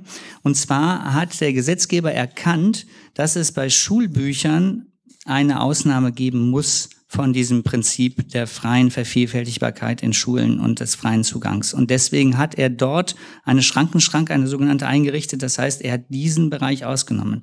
Da stellt sich jetzt aber dieselbe Frage, die sich übrigens auch bei den Presseprodukten stellt. Warum wird das wissenschaftliche Lehrbuch schlechter gestellt als das Schulbuch und schlechter gestellt als Presseprodukte, obwohl es mehr noch als die Presseprodukte und mindestens genauso wie das Schulbuch in seinem Primärmarkt durch die Regelungen betroffen wird. Und da muss man dann fragen, sollte man wirklich die Evolution abwarten, bevor man Nutzungsdaten erfasst? Denn das Thema, was wir haben, ist ja, äh, erstens sprechen wir wirklich von einem Nasenwasser, was in der einzelne Urheber und vielleicht eines Tages, wenn die VG-Wortregelungen geändert sind, auch wieder der einzelne Verlag sieht. Und ähm, also das heißt, es ist mitnichten eine Kompensation, die irgendwas finanziell darstellen würde und man weiß gar nicht wofür, weil ja nicht erfasst wird, in welchem Umfang welche Werke genutzt werden. Und das hat übrigens auch den Nachteil, dass Sie als Verlag natürlich immer ein Interesse haben zu sehen, welcher meiner Werke werden wo genutzt, wie gerne genutzt, was muss sich verändern, damit sie lieber genutzt werden und wie oft werden sie mhm. wo genutzt. Und diese ganzen Marktfunktionen, die notwendig sind, entfallen vollständig, wenn man in dem Bereich sagt, alles von Gesetzes wegen erlaubt, ist, wird auch nicht erfasst. Das ist ein spannender Punkt, da würde ich gerne Herrn Förster noch ganz kurz zuhören, dann komme ich zu Ihnen es wird ja auch immer, es war auch bei Herrn Scholl in dem, was er anfangs sagte, von Transparenz gesprochen, von offener Wissenschaft, die mehr Transparenz erzeugt. Jetzt sagt Herr Sprang gerade, genau das Gegenteil passiert. Wir wissen am Ende gar nicht mehr, was wie genutzt wird. Es geht sogar Transparenz verloren.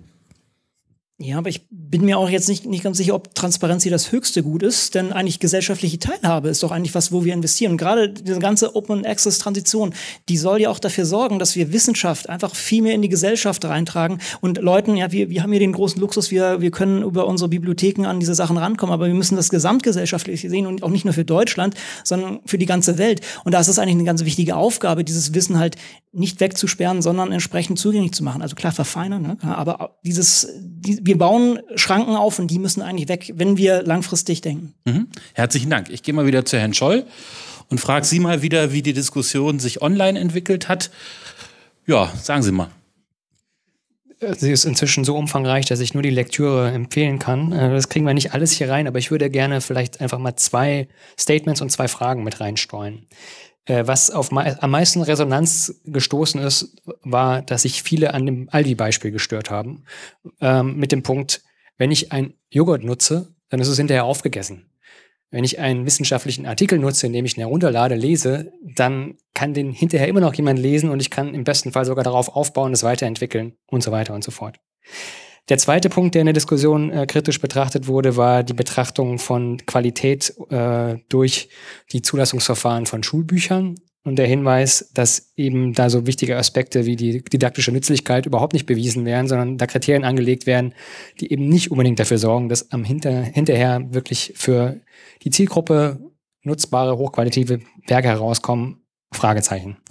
Und zwei Fragen, die ich vielleicht noch mit reinwerfen würde. Ähm, ein Wunsch wäre nochmal ein Kommentar zum No-Deal mit Elsevier zu hören. Wie sollen Wissenschaftlerinnen und Wissenschaftler mit diesen schwerwiegenden Auswirkungen umgehen? Und die andere Frage, ähm, die hat sich nochmal so ein bisschen an Sci-Hub mit aufgehängt. Wie viel Mehrwert haben Wissenschaftlerinnen und Wissenschaftler denn wirklich, wenn sie in Verlagen publizieren? Die allermeisten erhalten ja keine Vergütung. Open Access wäre dagegen wirklich ein Mehrwert. Äh, ja.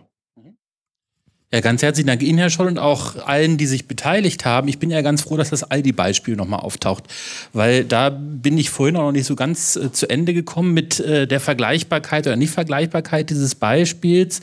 Herr Sprang, ich fange mal mit Ihnen an. Sie haben das ja auch eingebracht, das Aldi-Beispiel. Also die, die Frage war, ein Joghurt ist aufgegessen. Ähm, geistiges äh, Werk äh, wird nicht aufgegessen, das steht auch den Nächsten wieder zur Verfügung. Trägt das Beispiel dann mit Aldi oder ist es vielleicht doch der falsche Vergleich? Also sicherlich der falsche Vergleich, aber es gibt durchaus, äh, na, das, was ich sagen wollte, ist, glaube ich, nicht entkräftet, wenn man sich zum Beispiel den Bereich der Beförderungserschleichung anguckt.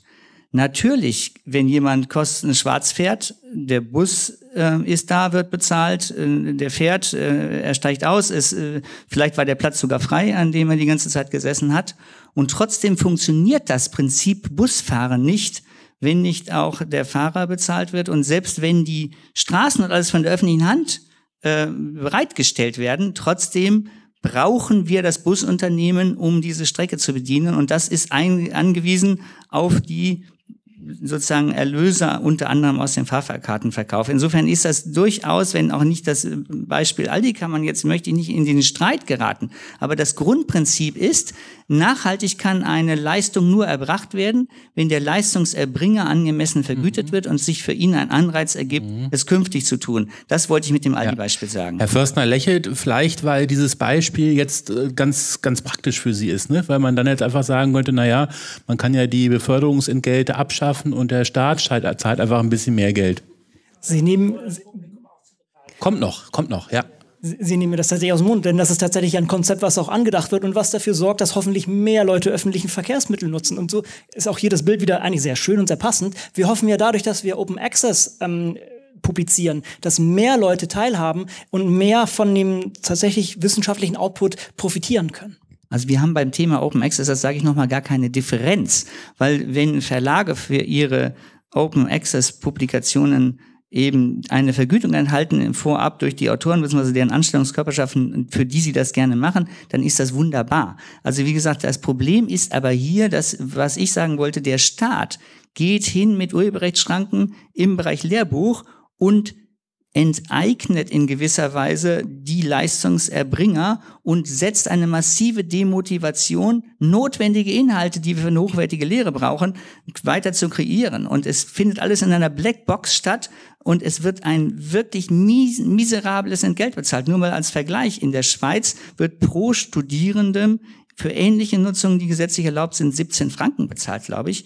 Wir hier in Deutschland sprechen von zwei Millionen, die insgesamt jetzt angeboten worden sind von der Kultusministerkonferenz. Wir haben aber 2,2 Millionen Studierende. 2,8 sogar. 2,8. Wird da, immer weniger. Da merkt man eben, dass es doch vielleicht der Superbilligtarif ist, der hinter der Schranke steckt und dass wir gar nicht so weit weg sind bei den Grundprinzipien, mhm. kann man das auf Open Access umstellen, sondern dass wir eher, äh, dass wir eigentlich sprechen müssten, wie wie schaffen wir es, dass angemessene Vergütung für die, die Urheber und die Verlage Frau. auch in den im Bereich Lehre zum Beispiel mhm. einkehrt? Frau Euler? Auf welche Frage jetzt? Sie hatten eben das Mikro so in die Hand genommen, als ob Sie was sagen wollten. Wenn nicht, freue ich mich auch, weil wir sind relativ knapp in der Zeit. Ich, ich, ja, jetzt nutzen Sie natürlich die Gelegenheit. Jetzt nutze ich die Gelegenheit, genau vielleicht zu dem Einwand mit dem Joghurt. Und tatsächlich ist das ja der Fall. Das sind ja im Internet nicht rivalisierende Güter. Und die Nutzungsfreiheiten, die in Bezug auf äh, wissenschaftliche Inhalte, also Aufsätze tatsächlich bestehen, die, dass die so weitgehend sind, das hat den Hintergrund auf der anderen Seite, dass sie innerhalb der Wissenschaft nicht substituierbar sind. Ähm, bei Open Educational Resources oder anderen Inhalten habe ich tatsächlich die Auswahl, ob ich auf den einen Inhalt oder auf den anderen Inhalt zurückgreife. Und je nachdem, dem müssen eben auch die Nutzungsfreiheiten ähm, ausgestaltet sein. Da sind wir wieder beim Schöpfungskreislauf. Das Stichwort Elsevier, No Deal mit der Hochschulrektorenkonferenz oder mit Deal insgesamt. Wer kann, wer möchte was dazu sagen? Das war eine Frage, die online kam und die sicherlich viele bewegt, weil wir nun schon geraume Zeit in einem vertragslosen Zustand uns bewegen.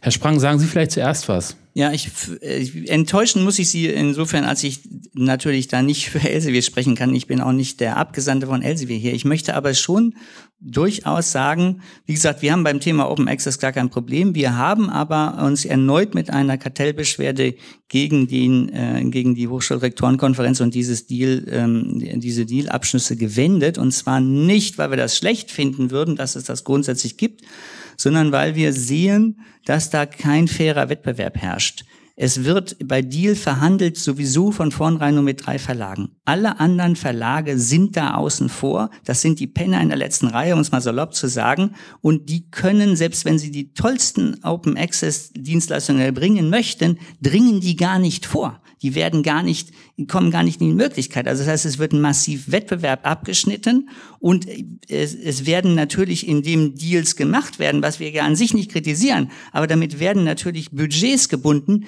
die dann auch wieder nicht zur Verfügung stehen für die Verlage, die nicht am Dealprozess beteiligt sind. Und deswegen sehen wir das kartellrechtlich außerordentlich kritisch. Das ist aber, wie gesagt, keine urheberrechtliche Position, gar keine Position zum Thema Open Access als okay. solches. Dann frage ich mal Frau Euler. Dann sind wir wieder bei den nicht substituierbaren Gütern. Also wenn Zugang tatsächlich der Bedarf besteht, auch zu den kleineren Verlagen, dann wird hier weiterhin subskribiert werden. Bei den Deals geht es ja um eine Transformation hin ähm, zu Open Access. Also was publiziert wird, soll tatsächlich Open Access zur Verfügung stehen. Nicht nur Zugang, sondern auch Nachnutzbarkeit gewährleistet sein. Und, äh, Aber das Problem sind gerade die, die Open Access Verlage, weil wenn Sie jetzt meinetwegen eine Open Access Zeitschrift im Bereich Chemie haben, haben. Und jetzt gibt es einen Deal mit Wiley und Wiley hat die tollen Chemiezeitschriften, die jetzt für die deutschen Wissenschaftler bereits bezahlt Open Access Veröffentlichungen machen. Und sie müssen aber für jede einzelne Open Access Veröffentlichung eines deutschen Wissenschaftlers ein Geld verlangen, weil sie ja dieselben Kosten haben, die Wiley auch hat, um dieselbe Zeitschrift oder so eine ähnliche Zeitschrift zu machen. Und jetzt ist die Sorge, dass dadurch, dass bei den einen es bezahlt ist über das Deal-System und der andere aber das Geld nicht hat, dass in dem System das Geld, dem auch noch zu bezahlen, eben de facto nachher doch nicht zur Verfügung steht. Und das sieht man ja, wie die öffentliche Hand sparefrohmäßig unterwegs ist. Ja, die meisten haben natürlich jetzt in der Wissenschaft vor allem die Sorge, wann gibt es denn endlich mal einen Abschluss? Ja, naja, ich glaube, nichts hat nur Vorteile. Aber ähm, der Deal jetzt, äh, der gelungen ist mit Wiley, bedeutet natürlich einen äh, maßgeblichen Fortschritt hin ähm, zu Open Access und überhaupt hier eine Verhandlungsmacht auch aufgebaut zu haben, um diesen Deal zu erwirken, ist ja ein Phänomen, was es so noch nicht gegeben hat. Aber das Herangehen ist ja immer noch in Kooperation mit den Verlagen zu Lösungen zu kommen. Und das muss man einfach, solange wir auch ein Reputa also Reputationsökonomie Ökonomie in der Wissenschaftskommunikation haben, die einfach Wissenschaftlerinnen auch dazu zwingt, in ähm, den großen Verlagen und den High-Impact-Factor-Zeitschriften zu veröffentlichen. Dann, dann ähm, müssen wir sozusagen, das ist wieder ein Convenience-Angebot, Wissenschaftlerinnen die Möglichkeit geben, auf tradierten Wegen zu publizieren. Gleichzeitig wollen wir aber Open Access erreichen. Auf der anderen Seite muss es aber auch, und das passiert parallel, eben Möglichkeiten geben, ähm, auf anderen Wegen zu veröffentlichen. Und es gibt auch Open Access Angebote, die eben diese entsprechend hohen Kosten überhaupt nicht abrufen und haben und transparent machen auch, mit welchen Kosten die Publikation eigentlich verbunden ist. Ne? Sie ist eben nicht, also was hier in Rechnung gestellt wird, wenn Gebühren ähm, für die Veröffentlichung bei Nature äh, Springer ähm, von 5000 US-Dollar verlangt werden, ist, hat nichts zu tun mit den tatsächlichen Article Processing Charges, mhm. die entstehen, sondern ist rein reputationsbedingt. Ähm, und lehnt sich jetzt jemand aus dem Fenster hier vorne und sagt, äh, wie das jetzt weitergeht mit den Verhandlungen, Herr Fürstner? Äh, nein, tue ich nicht, ähm, denn äh, Elsevier ist da sicher auch sehr schwierig voraussehbar und auch ein harter Knochen, würde ich sagen. Ähm, vielleicht noch so meine persönliche Meinung. Ich ich denke, wir, wir erkaufen uns hier Open Access sehr teuer, aber es ist nötig. Es ist tatsächlich eine Transition, die wir uns jetzt einmal sehr teuer erkaufen und wir haben dadurch den Mehrwert tatsächlich, dass die Sachen eben Open Access sind und damit eine ganz andere gesellschaftliche Teilhabe vonstatten gehen kann. Oh, wird hier erschlagen dafür? Fast. Fast. Fast. Sehr schön. Ähm, aber ich denke, wir werden damit nicht am Ende sein, sondern wenn diese Transformation vonstatten geht, dann müssen wir auch tatsächlich schauen, wie kriegen wir denn die Preise auch runter. Denn das ist tatsächlich noch ein großes Manko, dass da sehr viele Ressourcen gebunden werden und das nicht zu rechnen. Also sind es wirklich die, die mhm. Processing Charges, ist das wirklich, spiegelt das den, den Service wieder oder geht da doch sehr viel Gewinn auch rein? Und wir haben ganz andere Probleme, wie wir nicht nur das Endergebnis, also den Artikel, sondern eben auch die Daten, äh, Software und alles davor auch irgendwie abbilden können. Und das, das wird dann der nächste Schritt. Aber dennoch begrüße ich jetzt erstmal diesen, diesen initialen mhm. Aufschlag. So, und draußen wird es wieder heller. Das Schlimmste ist draußen überstanden. Und ich würde jetzt gerne noch eine Runde machen mit Wortmeldungen aus dem Publikum. Und ich habe Ihre Frage vorhin so interpretiert, dass Sie nicht nur wissen wollten, ob das Publikum noch drankommt, sondern Sie wollen was fragen. So habe ich Sie verstanden. Ja, bitteschön. Ich halte das Mikro fest und wenn es geht, würde ich alle Beteiligten sich jetzt möglichst kurz fassen, auch da vorne. Wir haben noch so 20 Minuten. Ich, ich halte es gerne fest. Mein Name ist Kuhlen.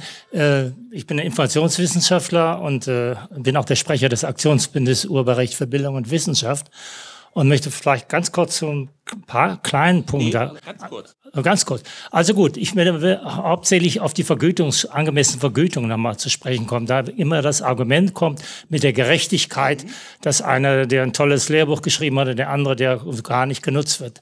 Es ist ein komischer Begriff von Gerechtigkeit. Wieso ist es gerechter, dass ein äh, Autor, der zur BGR, BGH oder was auch immer Wirtschaftslehrbuch äh, geschrieben hat und dann 5000 äh, Kunden hat und der Archäologe, der mit demselben Aufwand und viel Fleiß äh, ein wissenschaftliches Lehrbuch geschrieben hat und der aber nur vielleicht fünfmal genutzt wird.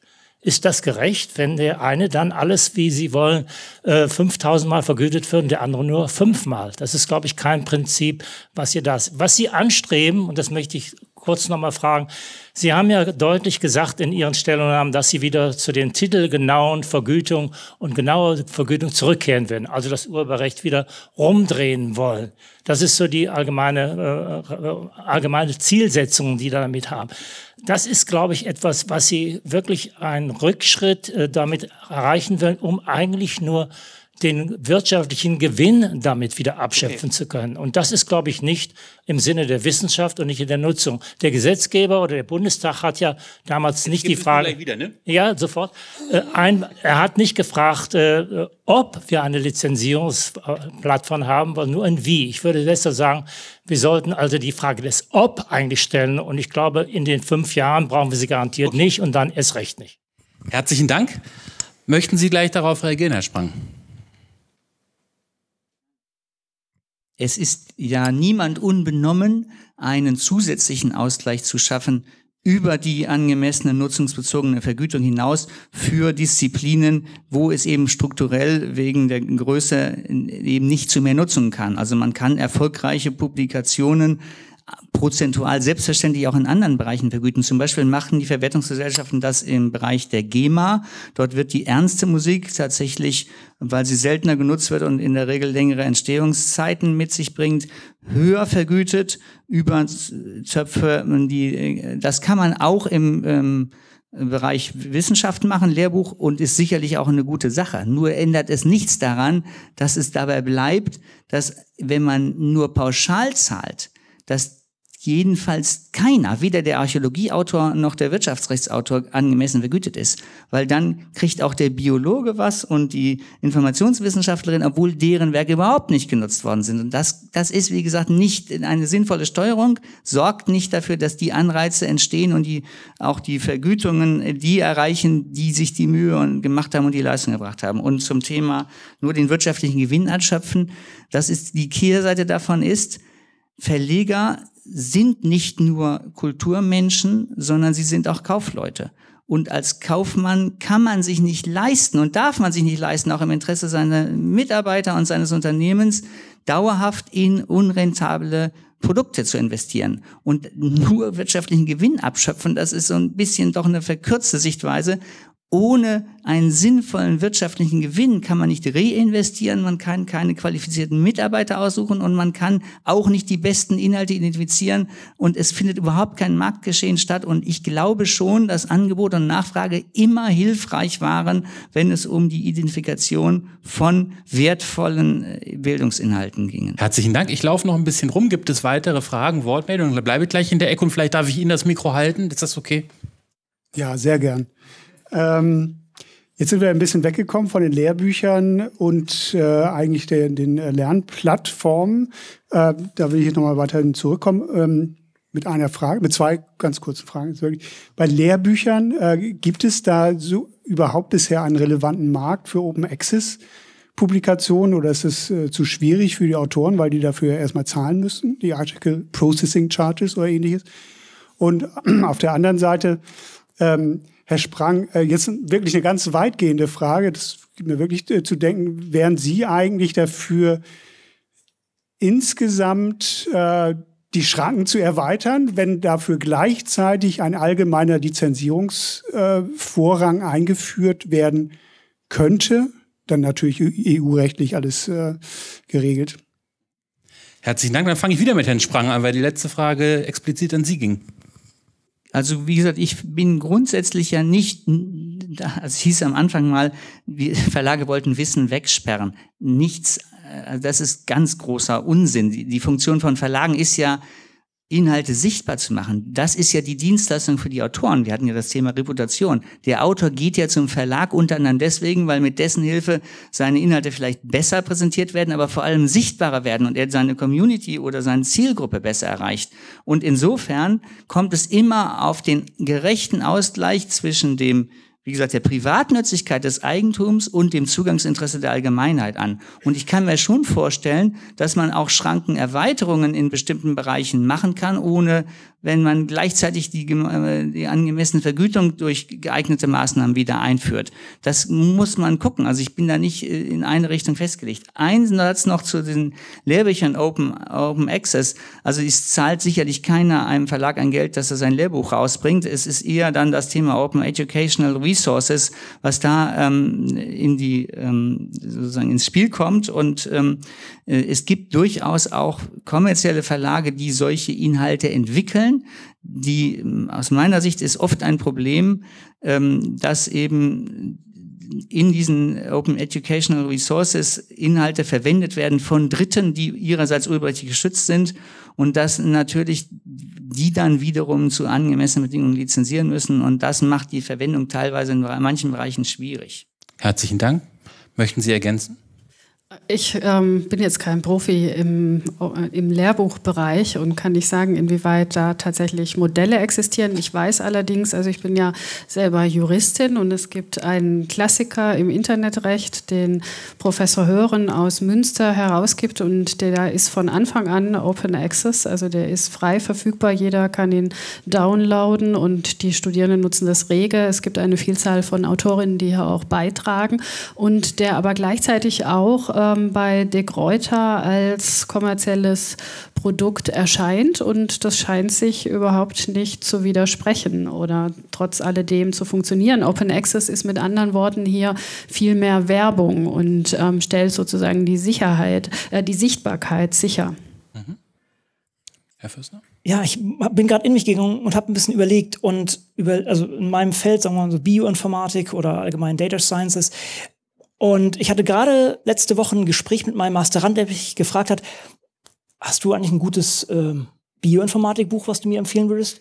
So State of the Art?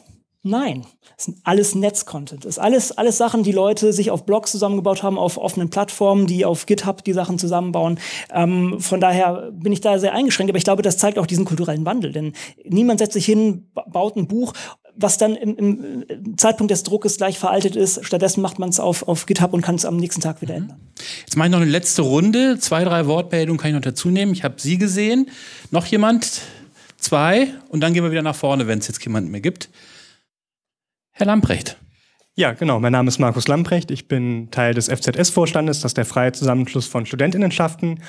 Und ich möchte nochmal zurück zu Aldi gehen, ähm, nicht nur, weil man da gut und neuerdings auch sehr viel Bio einkaufen kann, sondern weil ich finde, ähm, dass der Vergleich auch deshalb hinkt, weil wenn jemand Hunger hat und dann was isst, dann finde ich, ist das nicht wirklich so was ähm, dermaßen zu verurteilendes.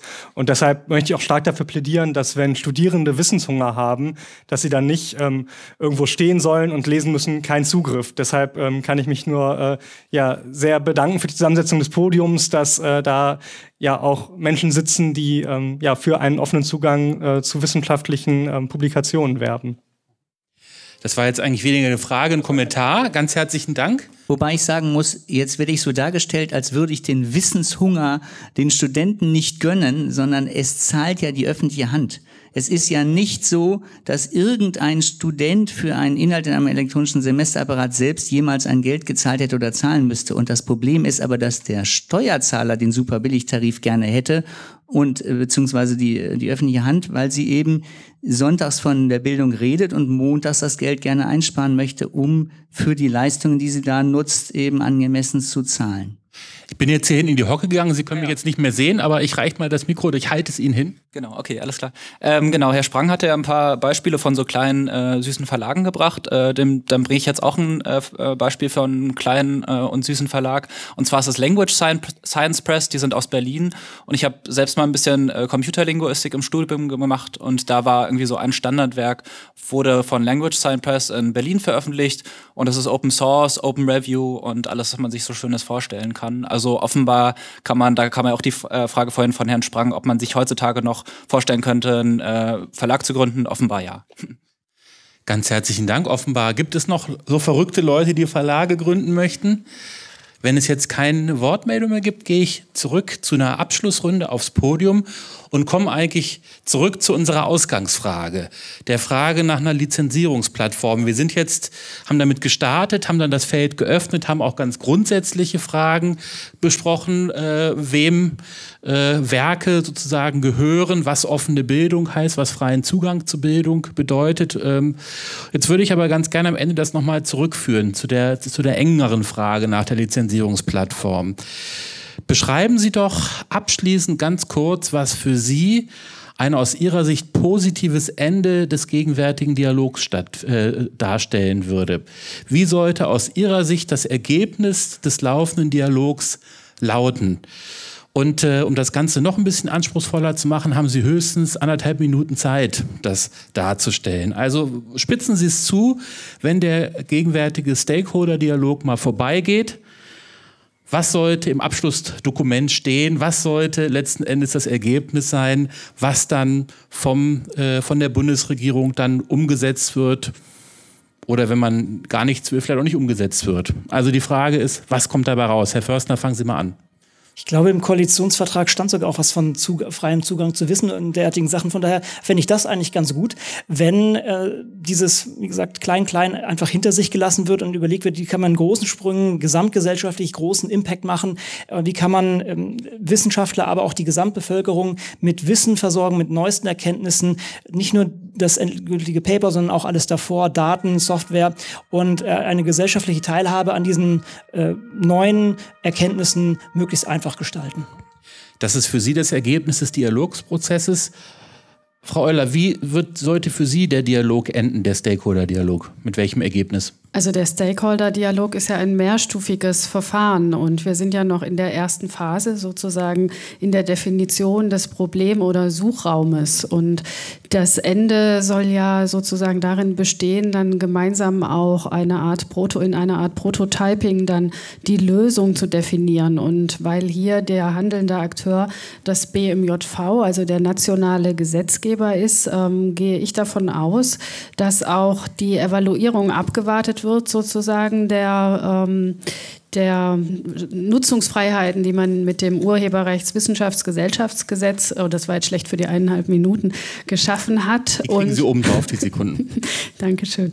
Und ähm, entsprechend dann erst zu einem Ergebnis kommen wird in Bezug auf die Lizenzierungsplattform, wenn man tatsächlich ähm, definiert hat, das ist ein Beitrag zum besseren Zugang ähm, zu Wissen, aber der Gesetzgeber ist hier ja gar nicht gefordert, sondern wenn der Bedarf besteht, dann wird er befriedigt werden, dann wird ein entsprechendes ähm, Lizenzangebot geschaffen werden. Der Gesetzgeber, denke ich, wird daran hoffentlich weiterarbeiten, auch ähm, diesen produktiven ähm, Freiraum für Nutzungen ähm, weitestgehend möglichst auszuschöpfen, den er national hat. Und dann hoffe ich, dass wir die Lizenzierungsplattform äh, möglicherweise dann ihren Beitrag leisten wird. Wozu sie keinen Beitrag leisten wird, und das unabhängig von dem Dialog, den wir führen, ist das, was wir brauchen. Wir brauchen tatsächlich eine eine Modernisierung insgesamt der Wissenschaftskommunikation, Infrastruktur, Publikationslandschaften. Es geht eben nicht darum, und das würde eine Lizenzierungsplattform möglicherweise manifestieren, das, was seit Jahrhunderten irgendwie passiert, also PDFs ähm, online zu stellen, sondern es geht darum, genau das ähm, möglich zu machen, was Herr Förster geschildert hat, mhm. ähm, eben diese fluiden, ähm, agilen Strukturen, Wissensstrukturen, offene Prozesse, offene Infrastrukturen. Das waren, jetzt, das waren jetzt rund 90 Sekunden, würde ich sagen. Herr Sprang, äh, vielleicht erstmal ein Kompliment. Sie haben ja durchaus jetzt keinen einfachen Stand jetzt hier immer gehabt die ganze Zeit, also auf dem Podium als auch ansonsten. Insofern herzlichen Dank, dass Sie das gemacht haben und darum wollte ich Ihnen jetzt auch ganz bewusst das letzte Wort geben, aber auch nur für Sie 90 Sekunden. Ja, vielen Dank. Weiß ich sehr zu würdigen.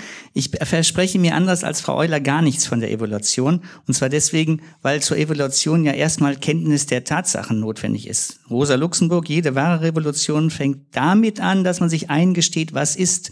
Aber wenn man nicht erfasst, was nutzt, genutzt wird, dann kann wieder eine wahre Revolution noch eine Evaluation stattfinden, sondern da findet nur das große Schulterzucken statt und damit sind wir letztlich bei einer politischen Entscheidung, die die alte Bundesregierung jetzt wie bekannt getroffen hat und letztlich wieder bei einer politischen Entscheidung, die die neue Bundesregierung treffen muss oder die derzeitige, und bei der sie aus der Evolution sich nichts erhoffen kann.